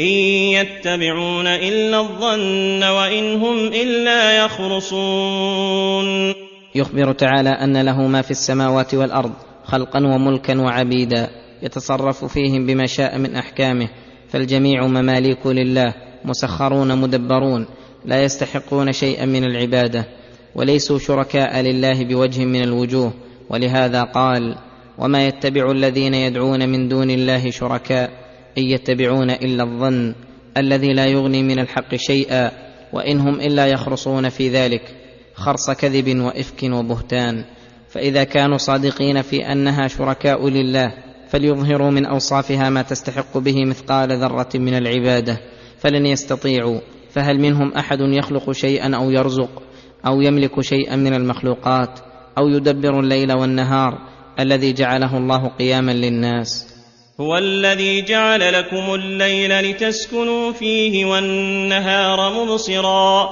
إن في ذلك لآيات لقوم يسمعون. هو الذي جعل لكم الليل لتسكنوا فيه في النوم والراحة بسبب الظلمة التي تغشى وجه الأرض. فلو استمر الضياء لما قروا ولما سكنوا. وجعل الله النهار مبصرا أي مضيئا يبصر به الخلق فيتصرفون في معايشهم. ومصالح دينهم ودنياهم. إن في ذلك لآيات لقوم يسمعون عن الله سمع فهم وقبول واسترشاد لا سمع تعنت وعناد. فإن في ذلك لآيات لقوم يسمعون يستدلون بها على أنه وحده المعبود وأنه الإله الحق وأن إلهية ما سواه باطلة وأنه الرؤوف الرحيم العليم الحكيم.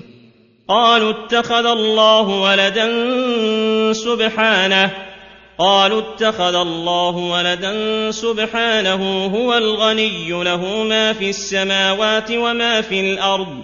إن عندكم من سلطان بهذا أتقولون على الله ما لا تعلمون. يقول تعالى مخبرا عن بهت المشركين لرب العالمين قالوا اتخذ الله ولدا فنزه نفسه عن ذلك بقوله سبحانه. أي تنزه عما يقول الظالمون في نسبة النقائص إليه علوا كبيرا ثم برهن على ذلك بعدة براهين. أحدها قوله هو الغني أي الغنى منحصر فيه وأنواع الغنى مستغرقة فيه فهو الغني الذي له الغنى التام بكل وجه واعتبار من جميع الوجوه فإذا كان غنيا من كل وجه فلأي شيء يتخذ الولد ألحاجة منه إلى الولد فهذا مناف لغناه. فلا يتخذ أحد ولدا إلا لنقص في غناه. البرهان الثاني قوله له ما في السماوات وما في الأرض وهذه كلمة جامعة عامة لا يخرج عنها موجود من أهل السماوات والأرض. الجميع مخلوقون عبيد مماليك. ومن المعلوم أن هذا الوصف العام ينافي أن يكون له منهم ولد فإن الولد من جنس والده لا يكون مخلوقا ولا مملوكا فملكيته لما في السماوات والأرض عموما تنافي الولادة. البرهان الثالث قوله إن عندكم من سلطان بهذا أي هل عندكم من حجة وبرهان يدل على أن لله ولدا؟ فلو كان لهم دليل لأبدوه. فلما تحداهم وعجزهم عن إقامة الدليل علم بطلان ما قالوه وأن ذلك قول بلا علم. ولهذا قال أتقولون على الله ما لا تعلمون؟ فإن هذا من أعظم المحرمات. قل إن الذين يفترون على الله الكذب لا يفلحون متاع في الدنيا ثم إلينا مرجعهم ثم نذيقهم العذاب الشديد بما كانوا يكفرون قل ان الذين يفترون على الله الكذب لا يفلحون أي لا ينالون مطلوبهم ولا يحصل لهم مقصودهم وإنما يتمتعون في كفرهم وكذبهم في الدنيا قليلا ثم ينتقلون إلى الله ويرجعون إليه فيذيقهم العذاب الشديد بما كانوا يكفرون وما ظلمهم الله ولكن أنفسهم يظلمون. واتل عليهم نبأ نوح إذ قال لقومه يا قوم إن كان كبر عليكم مقامي وتذكيري بآيات الله فعلى الله توكلت فأجمعوا أمركم فعلى الله توكلت فأجمعوا أمركم وشركاءكم ثم لا يكن أمركم عليكم غمة ثم قضوا إلي ولا تنظرون.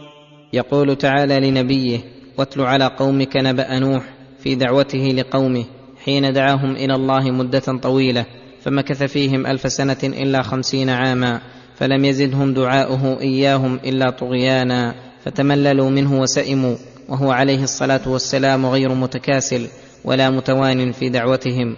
فقال لهم يا قوم إن كان كبر عليكم مقامي وتذكيري بآيات الله أي إن كان مقامي عندكم وتذكيري إياكم ما ينفعكم بآيات الله الأدلة الواضحة البينة قد شق عليكم وعظم لديكم وأردتم أن تنالوني بسوء أو تردوا الحق فعلى الله توكلت أي اعتمدت على الله في دفع كل شر يراد بي وبما أدعو إليه فهذا جندي وعدتي وأنتم فأتوا بما قدرتم عليه من أنواع العدد والعدد فأجمعوا أمركم كلكم بحيث لا يتخلف منكم أحد ولا تدخروا من مجهودكم شيئا وأحضروا شركاءكم الذين كنتم تعبدونهم وتوالونهم من دون الله رب العالمين ثم لا يكن أمركم عليكم غمه أي مشتبها خفيا بل ليكن ذلك ظاهرا علانية.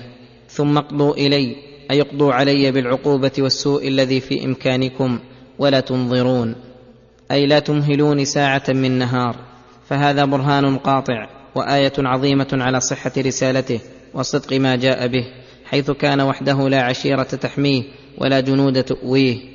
وقد بادأ قومه بتسفيه آرائهم وفساد دينهم وعيب آلهتهم وقد حملوا من بغضه وعداوته ما هو أعظم من الجبال الرواسي وهم أهل القدرة والسطوة وهو يقول لهم اجتمعوا أنتم وشركاؤكم ومن استطعتم وأبدوا كل ما تقدرون عليه من الكيد فأوقعوا بي إن قدرتم على ذلك فلم يقدروا على شيء من ذلك فعلم أنه الصادق حقا وهم الكاذبون فيما يدعون ولهذا قال فإن توليتم فما سألتكم من أجر إن أجري إلا على الله وأمرت أن أكون من المسلمين. فإن توليتم عما دعوتكم إليه فلا موجب لتوليكم لأنه تبين أنكم لا تولون عن باطل إلى حق وإنما تولون عن حق قامت الأدلة على صحته إلى باطل قامت الأدلة على فساده. ومع هذا فما سألتكم من أجر. على دعوتي وعلى إجابتكم فتقول هذا جاءنا ليأخذ أموالنا فتمتنعون لأجل ذلك. إن أجري إلا على الله أي لا أريد الثواب والجزاء إلا منه. وأيضا فإني ما أمرتكم بأمر وأخالفكم إلى ضده بل أمرت أن أكون من المسلمين فأنا أول داخل وأول فاعل لما أمرتكم به.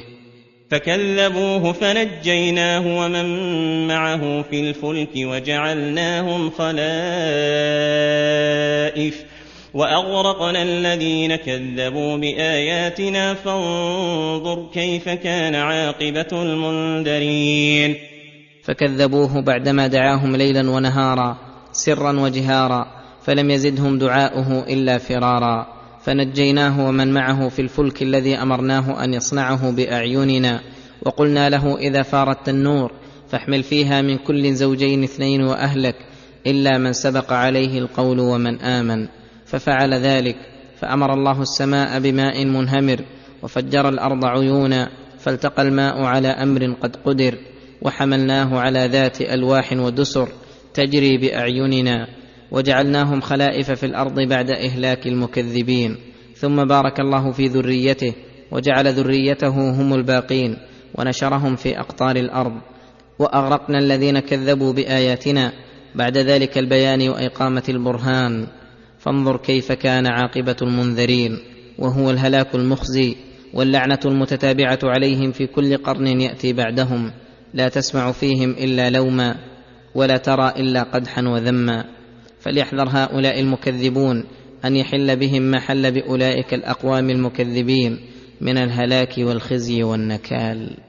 ثم بعثنا من بعده رسلا إلى قومهم فجاءوهم بالبينات فما كانوا ليؤمنوا بما كذبوا به من قبل. كذلك نطبع على قلوب المعتدين. أي ثم بعثنا من بعد نوح عليه السلام رسلا إلى قومهم المكذبين يدعونهم إلى الهدى ويحذرونهم من أسباب الردى فجاءوهم بالبينات أي كل نبي أيد دعوته بالآيات الدالة على صحة ما جاء به.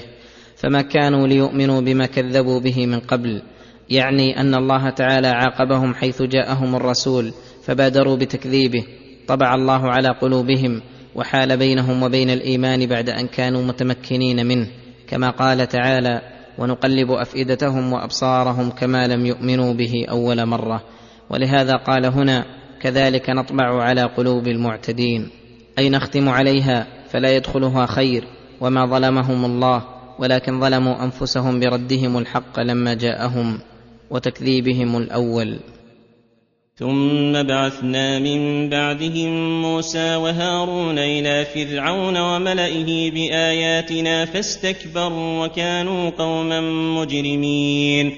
أي ثم بعثنا من بعد هؤلاء الرسل الذين أرسلهم الله إلى القوم المكذبين المهلكين موسى بن عمران كليم الرحمن أحد أولي العزم من المرسلين وأحد الكبار المقتدى بهم المنزل عليهم الشرائع المعظمة الواسعة. وجعلنا معه أخاه هارون وزيرا.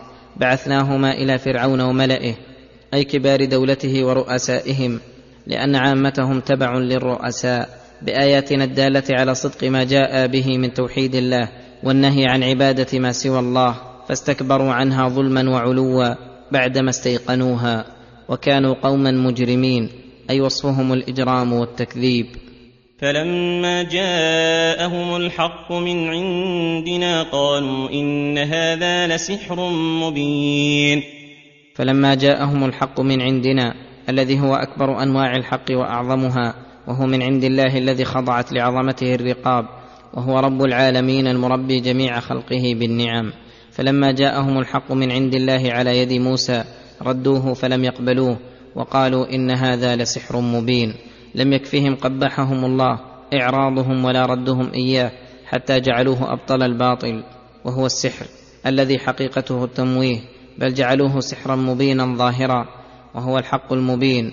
ولهذا قال لهم موسى موبخا لهم عن ردهم الحق الذي لا يرده إلا أظلم الناس. قال موسى أتقولون للحق لما جاءكم أسحر هذا ولا يفلح الساحرون؟ أتقولون للحق لما جاءكم؟ أي أتقولون إنه سحر مبين؟ أسحر هذا؟ أي فانظروا وصفه وما اشتمل عليه فبمجرد ذلك يجزم بأنه الحق. ولا يفلح الساحرون لا في الدنيا ولا في الآخرة. فانظروا لمن تكون له العاقبة ولمن له الفلاح وعلى يديه النجاح. وقد علموا بعد ذلك وظهر لكل أحد أن موسى عليه السلام هو الذي أفلح وفاز بظفر الدنيا والآخرة. قالوا أجئتنا لتلفتنا عما وجدنا عليه آباءنا وتكون لكما الكبرياء في الأرض وما نحن لكما بمؤمنين. قالوا لموسى رادين لقوله بما لا يرده أجئتنا لتلفتنا عما وجدنا عليه آباءنا؟ أي أجئتنا لتصدنا عما وجدنا عليه آباءنا من الشرك وعبادة غير الله؟ وتأمرنا بأن نعبد الله وحده لا شريك له فجعلوا قول آبائهم الضالين حجة يردون بها الحق الذي جاءهم به موسى عليه السلام وقولهم وتكون لكم الكبرياء في الأرض أي وجئتمونا لتكونوا أنتم الرؤساء ولتخرجونا من أرضنا وهذا تمويه منهم وترويج على جهالهم وتهييج لعوامهم على معاداة موسى وعدم الإيمان به. وهذا لا يحتج به من عرف الحقائق وميز بين الأمور فإن الحجج لا تدفع إلا بالحجج والبراهين. وأما من جاء بالحق فرد قوله بأمثال هذه الأمور فإنها تدل على عجز موردها عن الإتيان بما يرد القول الذي جاء به خصمه. لأنه لو كان له حجة لأوردها ولم يلجأ إلى قوله قصدك كذا أو مرادك كذا سواء كان صادقا في قوله وإخباره عن قصد خصمه أم كاذبا. مع أن موسى عليه الصلاة والسلام كل من عرف حاله وما يدعو إليه عرف أنه ليس له قصد في العلو في الأرض وإنما قصده كقصد إخوانه المرسلين هداية الخلق وإرشادهم لما فيه نفعهم. ولكن حقيقة الأمر كما نطقوا به بقولهم وما نحن لكما بمؤمنين أي تكبرا وعنادا لا لبطلان ما جاء به موسى وهارون ولا لاشتباه فيه ولا لغير ذلك من المعاني. سوى الظلم والعدوان وإرادة العلو الذي رموا به موسى وهارون. وقال فرعون ائتوني بكل ساحر عليم. وقال فرعون معارضا للحق الذي جاء به موسى ومغالطا لملئه وقومه ائتوني بكل ساحر عليم أي ماهر بالسحر متقن له فأرسل في مدائن مصر من أتاه بأنواع السحرة على اختلاف أجناسهم وطبقاتهم. فلما جاء السحرة قال لهم موسى ألقوا ما أنتم ملقون. فلما جاء السحرة للمغالبة مع موسى قال لهم موسى ألقوا ما أنتم ملقون. أي أي شيء أردتم لا أعين لكم شيئا وذلك لأنه جازم بغلبته غير مبال بهم وبما جاءوا به. فلما ألقوا قال موسى ما جئتم به السحر إن الله سيبطله إن الله لا يصلح عمل المفسدين. فلما ألقوا حبالهم وعصيهم إذا هي كأنها حيات تسعى فقال موسى ما جئتم به السحر أي هذا السحر الحقيقي العظيم ولكن مع عظمته إن الله سيبطله إن الله لا يصلح عمل المفسدين. فإنهم يريدون بذلك نصر الباطل على الحق وأي فساد أعظم من هذا. وهكذا كل مفسد عمل عملا واحتال كيدا أو أتى بمكر فإن عمله سيبطل ويضمحل وإن حصل لعمله روجان في وقت ما. فان ماله الإضمحلال والمحق. وأما المصلحون الذين قصدهم بأعمالهم وجه الله تعالى وهي أعمال ووسائل نافعة مأمور بها فإن الله يصلح أعمالهم ويرقيها وينميها على الدوام. فألقى موسى عصاه فتلقف جميع ما صنعوا فبطل سحرهم واضمحل باطلهم. ويحق الله الحق بكلماته ولو كره المجرمون. فألقي السحرة سجدا حين تبين لهم الحق فتوعدهم فرعون بالصلب وتقطيع الأيدي والأرجل فلم يبالوا بذلك وثبتوا على إيمانهم. وأما فرعون وملأه وأتباعهم فلم يؤمن منهم أحد بل استمروا في طغيانهم يعمهون. ولهذا قال فما آمن لموسى إلا ذرية من قومه على خوف من فرعون وملئهم أن يفتنهم وإن فرعون لعال في الأرض وإنه لمن المسرفين. فما آمن لموسى إلا ذرية من قومه أي شباب من بني إسرائيل صبروا على الخوف لما ثبت في قلوبهم الإيمان على خوف من فرعون وملئهم أن يفتنهم عن دينهم وإن فرعون لعال في الأرض أي له القهر والغلبة فيها فحقيق بهم أن يخافوا من بطشه وخصوصا إنه كان لمن المسرفين أي المتجاوزين للحد في البغي والعدوان.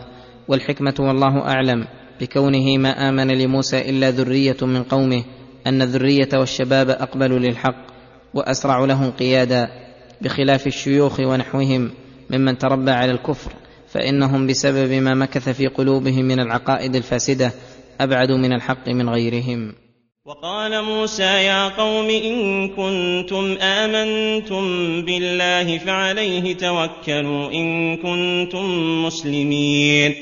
وقال موسى موصيا لقومه بالصبر ومذكرا لهم ما يستعينون به على ذلك فقال يا قوم إن كنتم آمنتم بالله فقوموا بوظيفة الإيمان فعليه توكلوا إن كنتم مسلمين أي اعتمدوا عليه والجأوا إليه واستنصروه. فقالوا على الله توكلنا ربنا لا تجعلنا فتنة للقوم الظالمين. فقالوا ممتثلين لذلك على الله توكلنا ربنا لا تجعلنا فتنة للقوم الظالمين أي لا تسلطهم علينا فيفتنونا أو يغلبونا فيفتنون بذلك ويقولون لو كانوا على حق لما غلبوا. ونجنا برحمتك من القوم الكافرين. لنسلم من شرهم ولنقيم على ديننا على وجه نتمكن به من إقامة شرائعه. وإظهاره من غير معارض ولا منازع. وأوحينا إلى موسى وأخيه أن تبوأ لقومكما بمصر بيوتا واجعلوا بيوتكم قبلة وأقيموا الصلاة وأقيموا الصلاة وبشر المؤمنين. وأوحينا إلى موسى وأخيه حين اشتد الأمر على قومهما من فرعون وقومه وحرصوا على فتنتهم عن دينهم. أن تبوأ لقومكما بمصر بيوتا أي مروهم أن يجعلوا لهم بيوتا يتمكنون به من الاستخفاء فيها. واجعلوا بيوتكم قبلة أي اجعلوها محلا تصلون فيها حيث عجزتم عن إقامة الصلاة في الكنائس والبيع العامه وأقيموا الصلاة فإنها معونة على جميع الأمور. وبشر المؤمنين بالنصر والتأييد وإظهار دينهم فإن مع العسر يسرا إن مع العسر يسرا. وحين اشتد الكرب وضاق الأمر فرجه الله ووسعه. فلما رأى موسى القسوة والإعراض من فرعون وملئه دعا عليهم وأمن هارون على دعائه فقال وقال موسى ربنا إنك آتيت فرعون وملأه زينة وأموالا في الحياة الدنيا ربنا ليضلوا. ربنا ليضلوا عن سبيلك ربنا اطمس على اموالهم واشتد على قلوبهم ربنا اطمس على اموالهم واشتد على قلوبهم فلا يؤمنوا حتى يروا العذاب الاليم ربنا انك اتيت فرعون وملاه زينه يتزينون بها من انواع الحلي والثياب والبيوت المزخرفه والمراكب الفاخرة والخدام وأموالا عظيمة في الحياة الدنيا. ربنا ليضلوا عن سبيلك فيضلون ويضلون. ربنا اطمس على أموالهم أي أتلفها عليهم إما بالهلاك وإما بجعلها حجارة غير منتفع بها. واشدد على قلوبهم أي قسها فلا يؤمنوا حتى يروا العذاب الأليم. قال ذلك غضبا عليهم حيث تجرأوا على محارم الله وأفسدوا عباد الله. وصدوا عن سبيله ولكمال معرفته بربه بأن الله سيعاقبهم على ما فعلوا بإغلاق باب الإيمان عليهم. قال قد أجيبت دعوتكما فاستقيما ولا تتبعان سبيل الذين لا يعلمون. قال الله تعالى قد أجيبت دعوتكما. هذا دليل على أن موسى كان يدعو وهارون يؤمن على دعائه وأن الذي يؤمن يكون شريكا للداعي في ذلك الدعاء فاستقيما على دينكما واستمرا على دعوتكما ولا تتبعان سبيل الذين لا يعلمون أي لا تتبعان سبيل الجهال الضلال المنحرفين عن الصراط المستقيم المتبعين لطرق الجحيم. فأمر الله موسى أن يسري ببني إسرائيل ليلا وأخبره أنهم يتبعون. وأرسل فرعون في المدائن حاشرين يقولون إن هؤلاء أي موسى وقومه لشرذمة قليلون وإنهم لنا لغائظون وإنا لجميع حاذرون.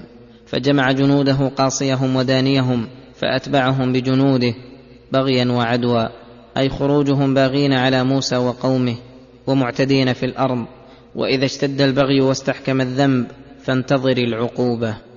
وجاوزنا ببني إسرائيل البحر فأتبعهم فرعون وجنوده بغيا وعدوا.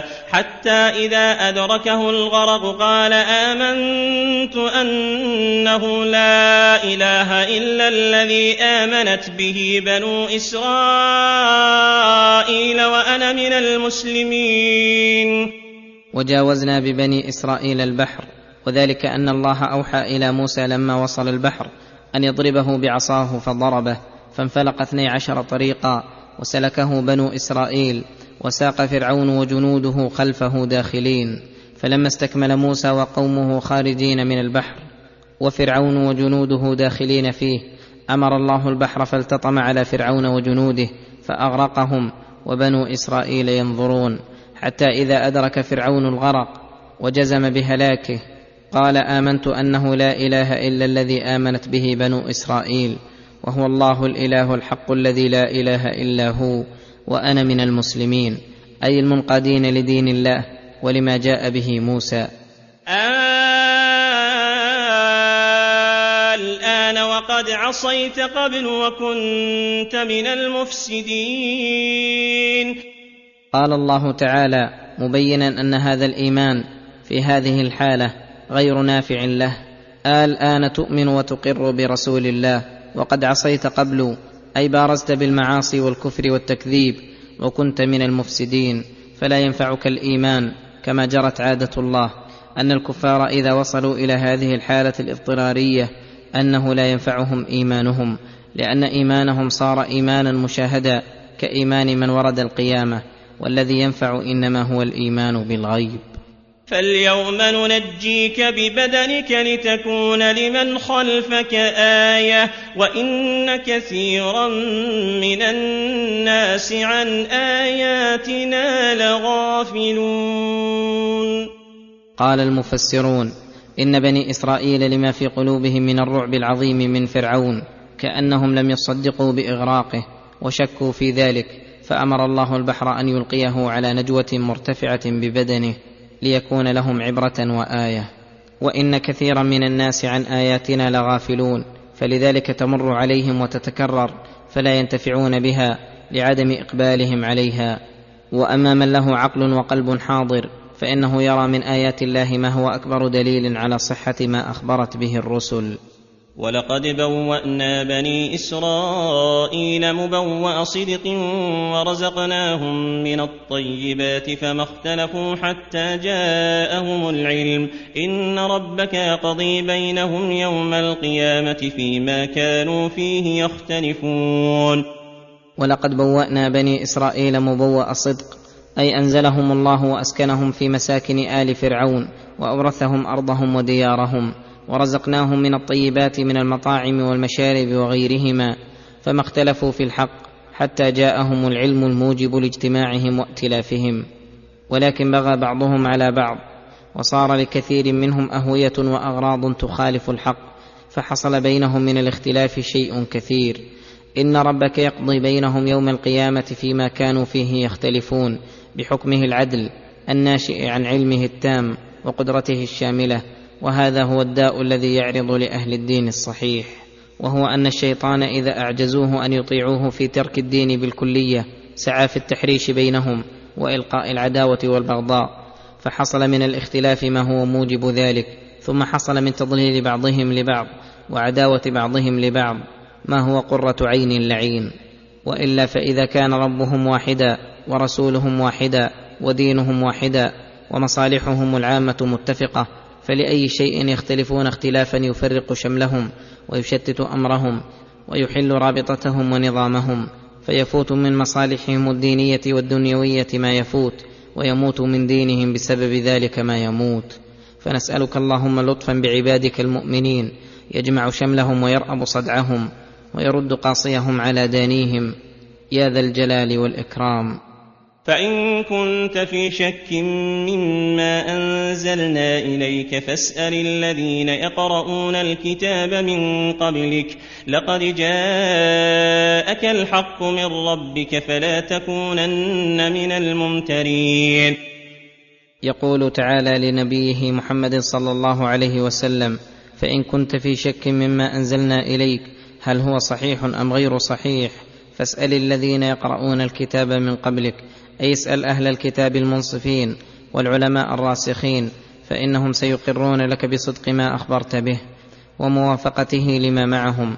فإن قيل إن كثيرا من أهل الكتاب من اليهود والنصارى بل ربما كان أكثرهم ومعظمهم كذبوا رسول الله وعاندوه وردوا عليه دعوته والله تعالى أمر رسوله أن يستشهد بهم وجعل شهادتهم حجة لما جاء به وبرهانا على صدقه فكيف يكون ذلك؟ فالجواب على هذا من عدة أوجه منها أن الشهادة إذا أضيفت إلى طائفة أو أهل مذهب أو بلد ونحوهم فإنها إنما تتناول العدول الصادقين منهم وأما من عداهم فلو كانوا أكثر من غيرهم فلا عبرة فيهم لأن الشهادة مبنية على العدالة والصدق وقد حصل ذلك بإيمان كثير من أحبارهم الربانيين كعبد الله بن سلام وأصحابه.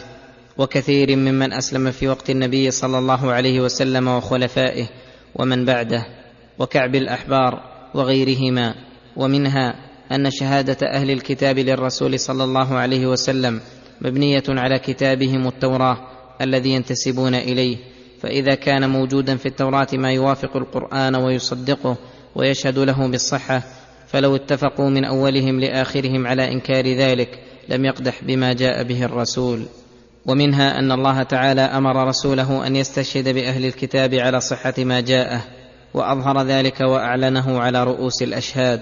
ومن المعلوم أن كثيرا منهم من أحرص الناس على إبطال دعوة الرسول محمد صلى الله عليه وسلم. فلو كان عندهم ما يرد ما ذكره الله لأبدوه وأظهروه وبينوه.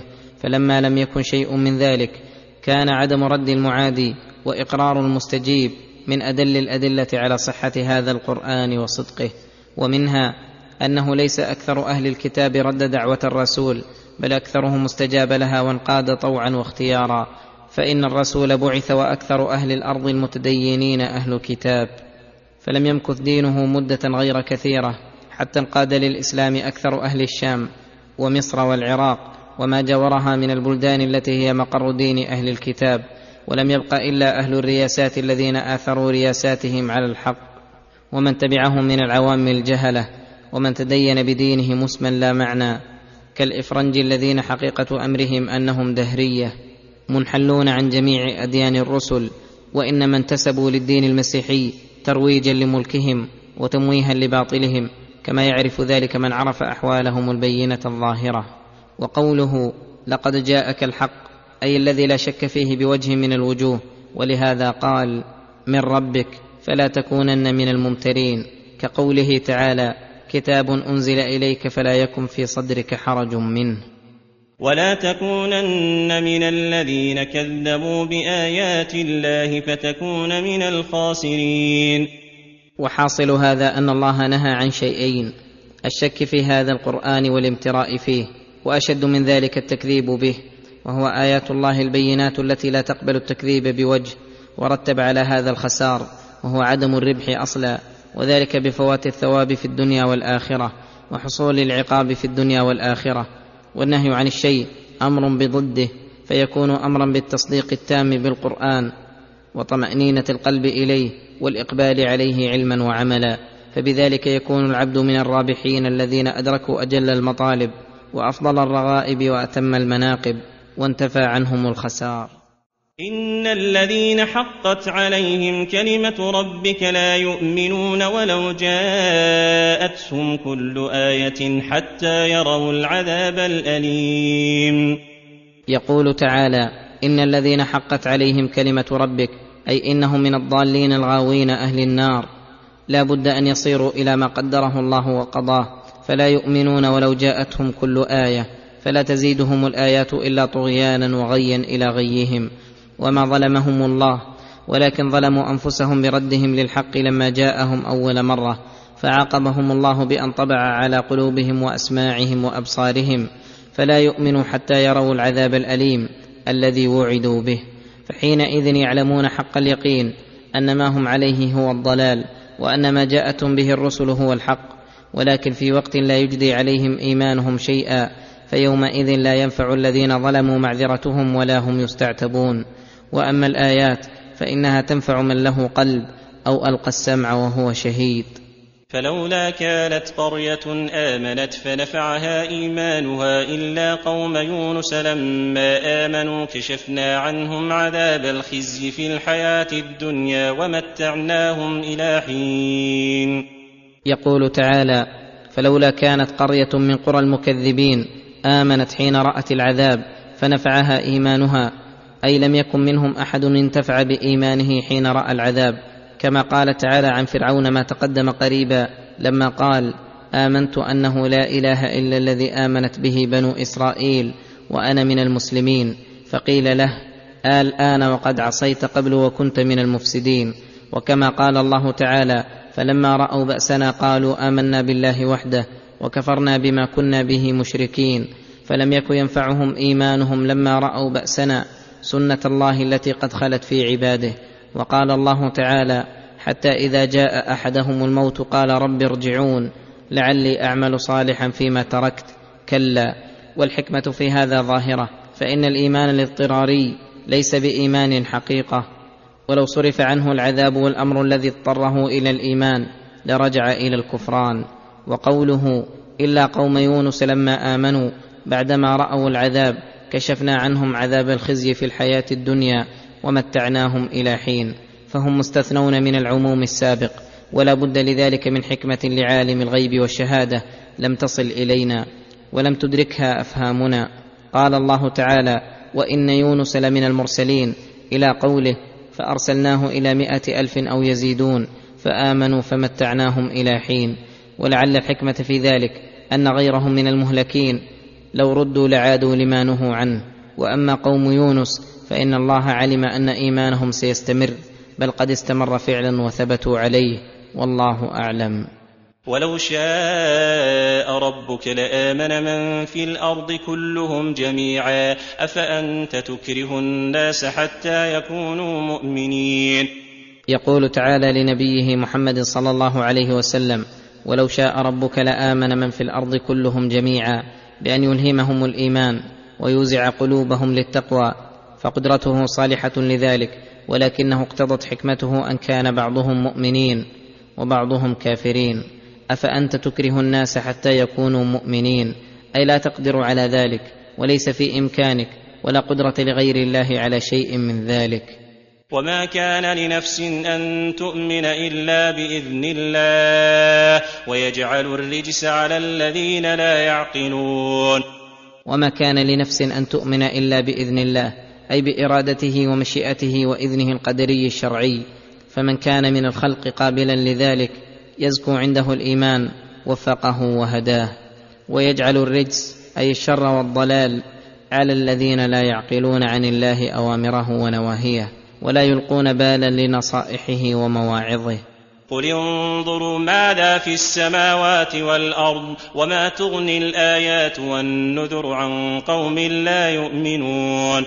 يدعو تعالى عباده إلى النظر لما في السماوات والأرض والمراد بذلك نظر الفكر والاعتبار والتأمل لما فيها وما تحتوي عليه والاستبصار فإن في ذلك لآيات لقوم يؤمنون وعبرا لقوم يوقنون. تدل على أن الله وحده المعبود المحمود ذو الجلال والإكرام والأسماء والصفات العظام. وما تغني الآيات والنذر عن قوم لا يؤمنون فإنهم لا ينتفعون بالآيات لإعراضهم وعنادهم. فهل ينتظرون إلا مثل أيام الذين خلوا من قبلهم؟ قل فانتظروا إني معكم من المنتظرين. فهل ينتظرون إلا مثل أيام الذين خلوا من قبلهم؟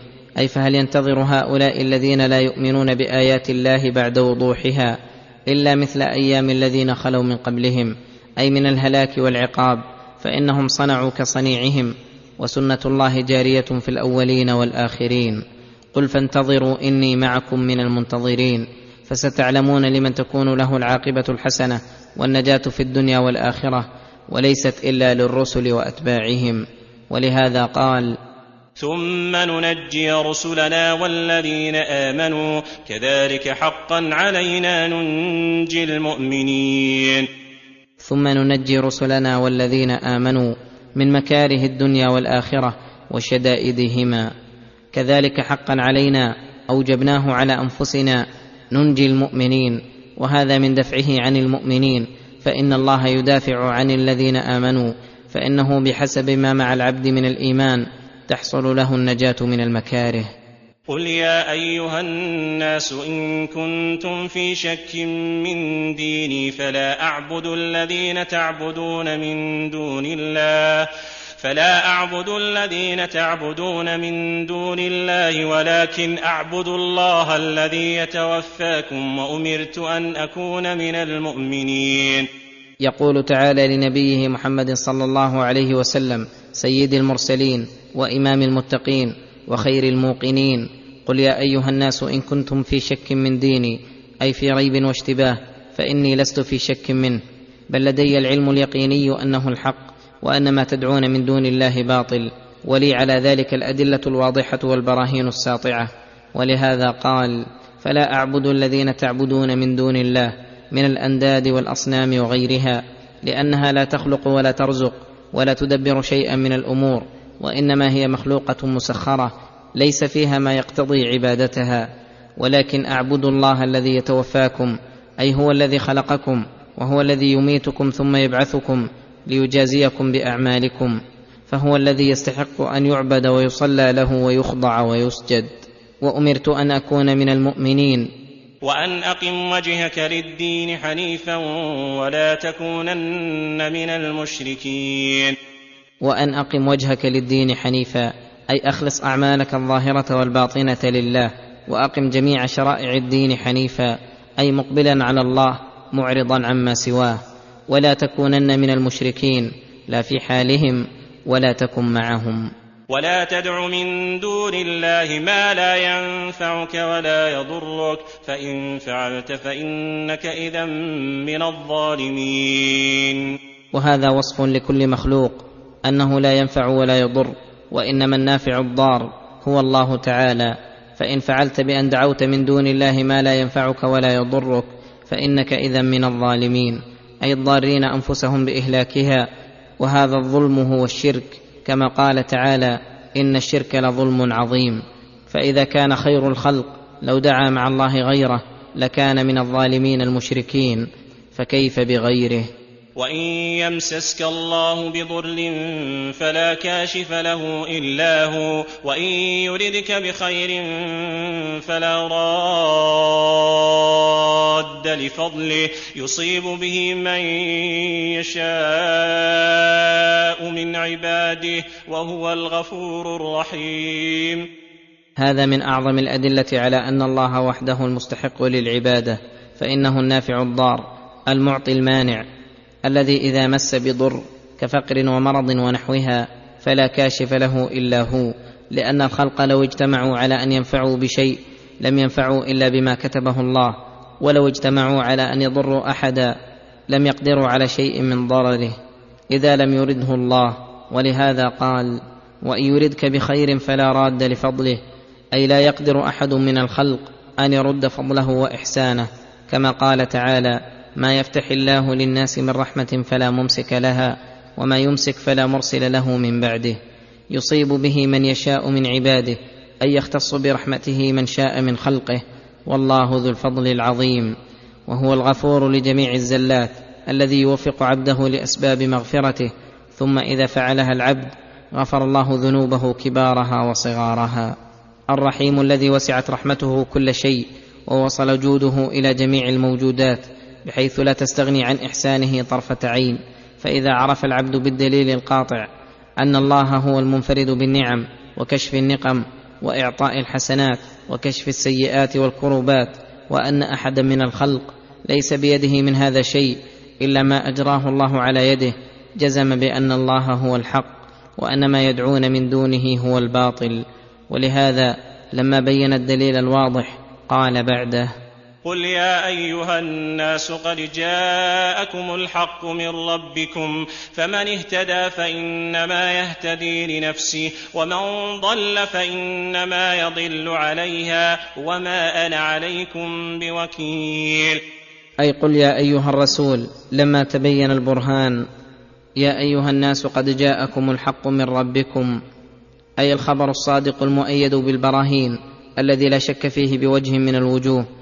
وهو واصل إليكم من ربكم الذي من أعظم تربيته لكم أن أنزل إليكم هذا القرآن الذي فيه تبيان لكل شيء وفيه من أنواع الأحكام والمطالب الإلهية والأخلاق المرضية ما فيه أعظم تربية لكم وإحسان منه إليكم فقد تبين الرشد من الغي ولم يبق لأحد شبهة فمن اهتدى بهدى الله بأن علم الحق وتفهمه وآثره على غيره فلنفسه والله تعالى غني عن عباده وإنما ثمرة أعمالهم راجعة إليهم ومن ضل عن الهدى بأن أعرض عن العلم بالحق أو عن العمل به فإنما يضل عليها ولا يضر الله شيئا فلا يضر إلا نفسه.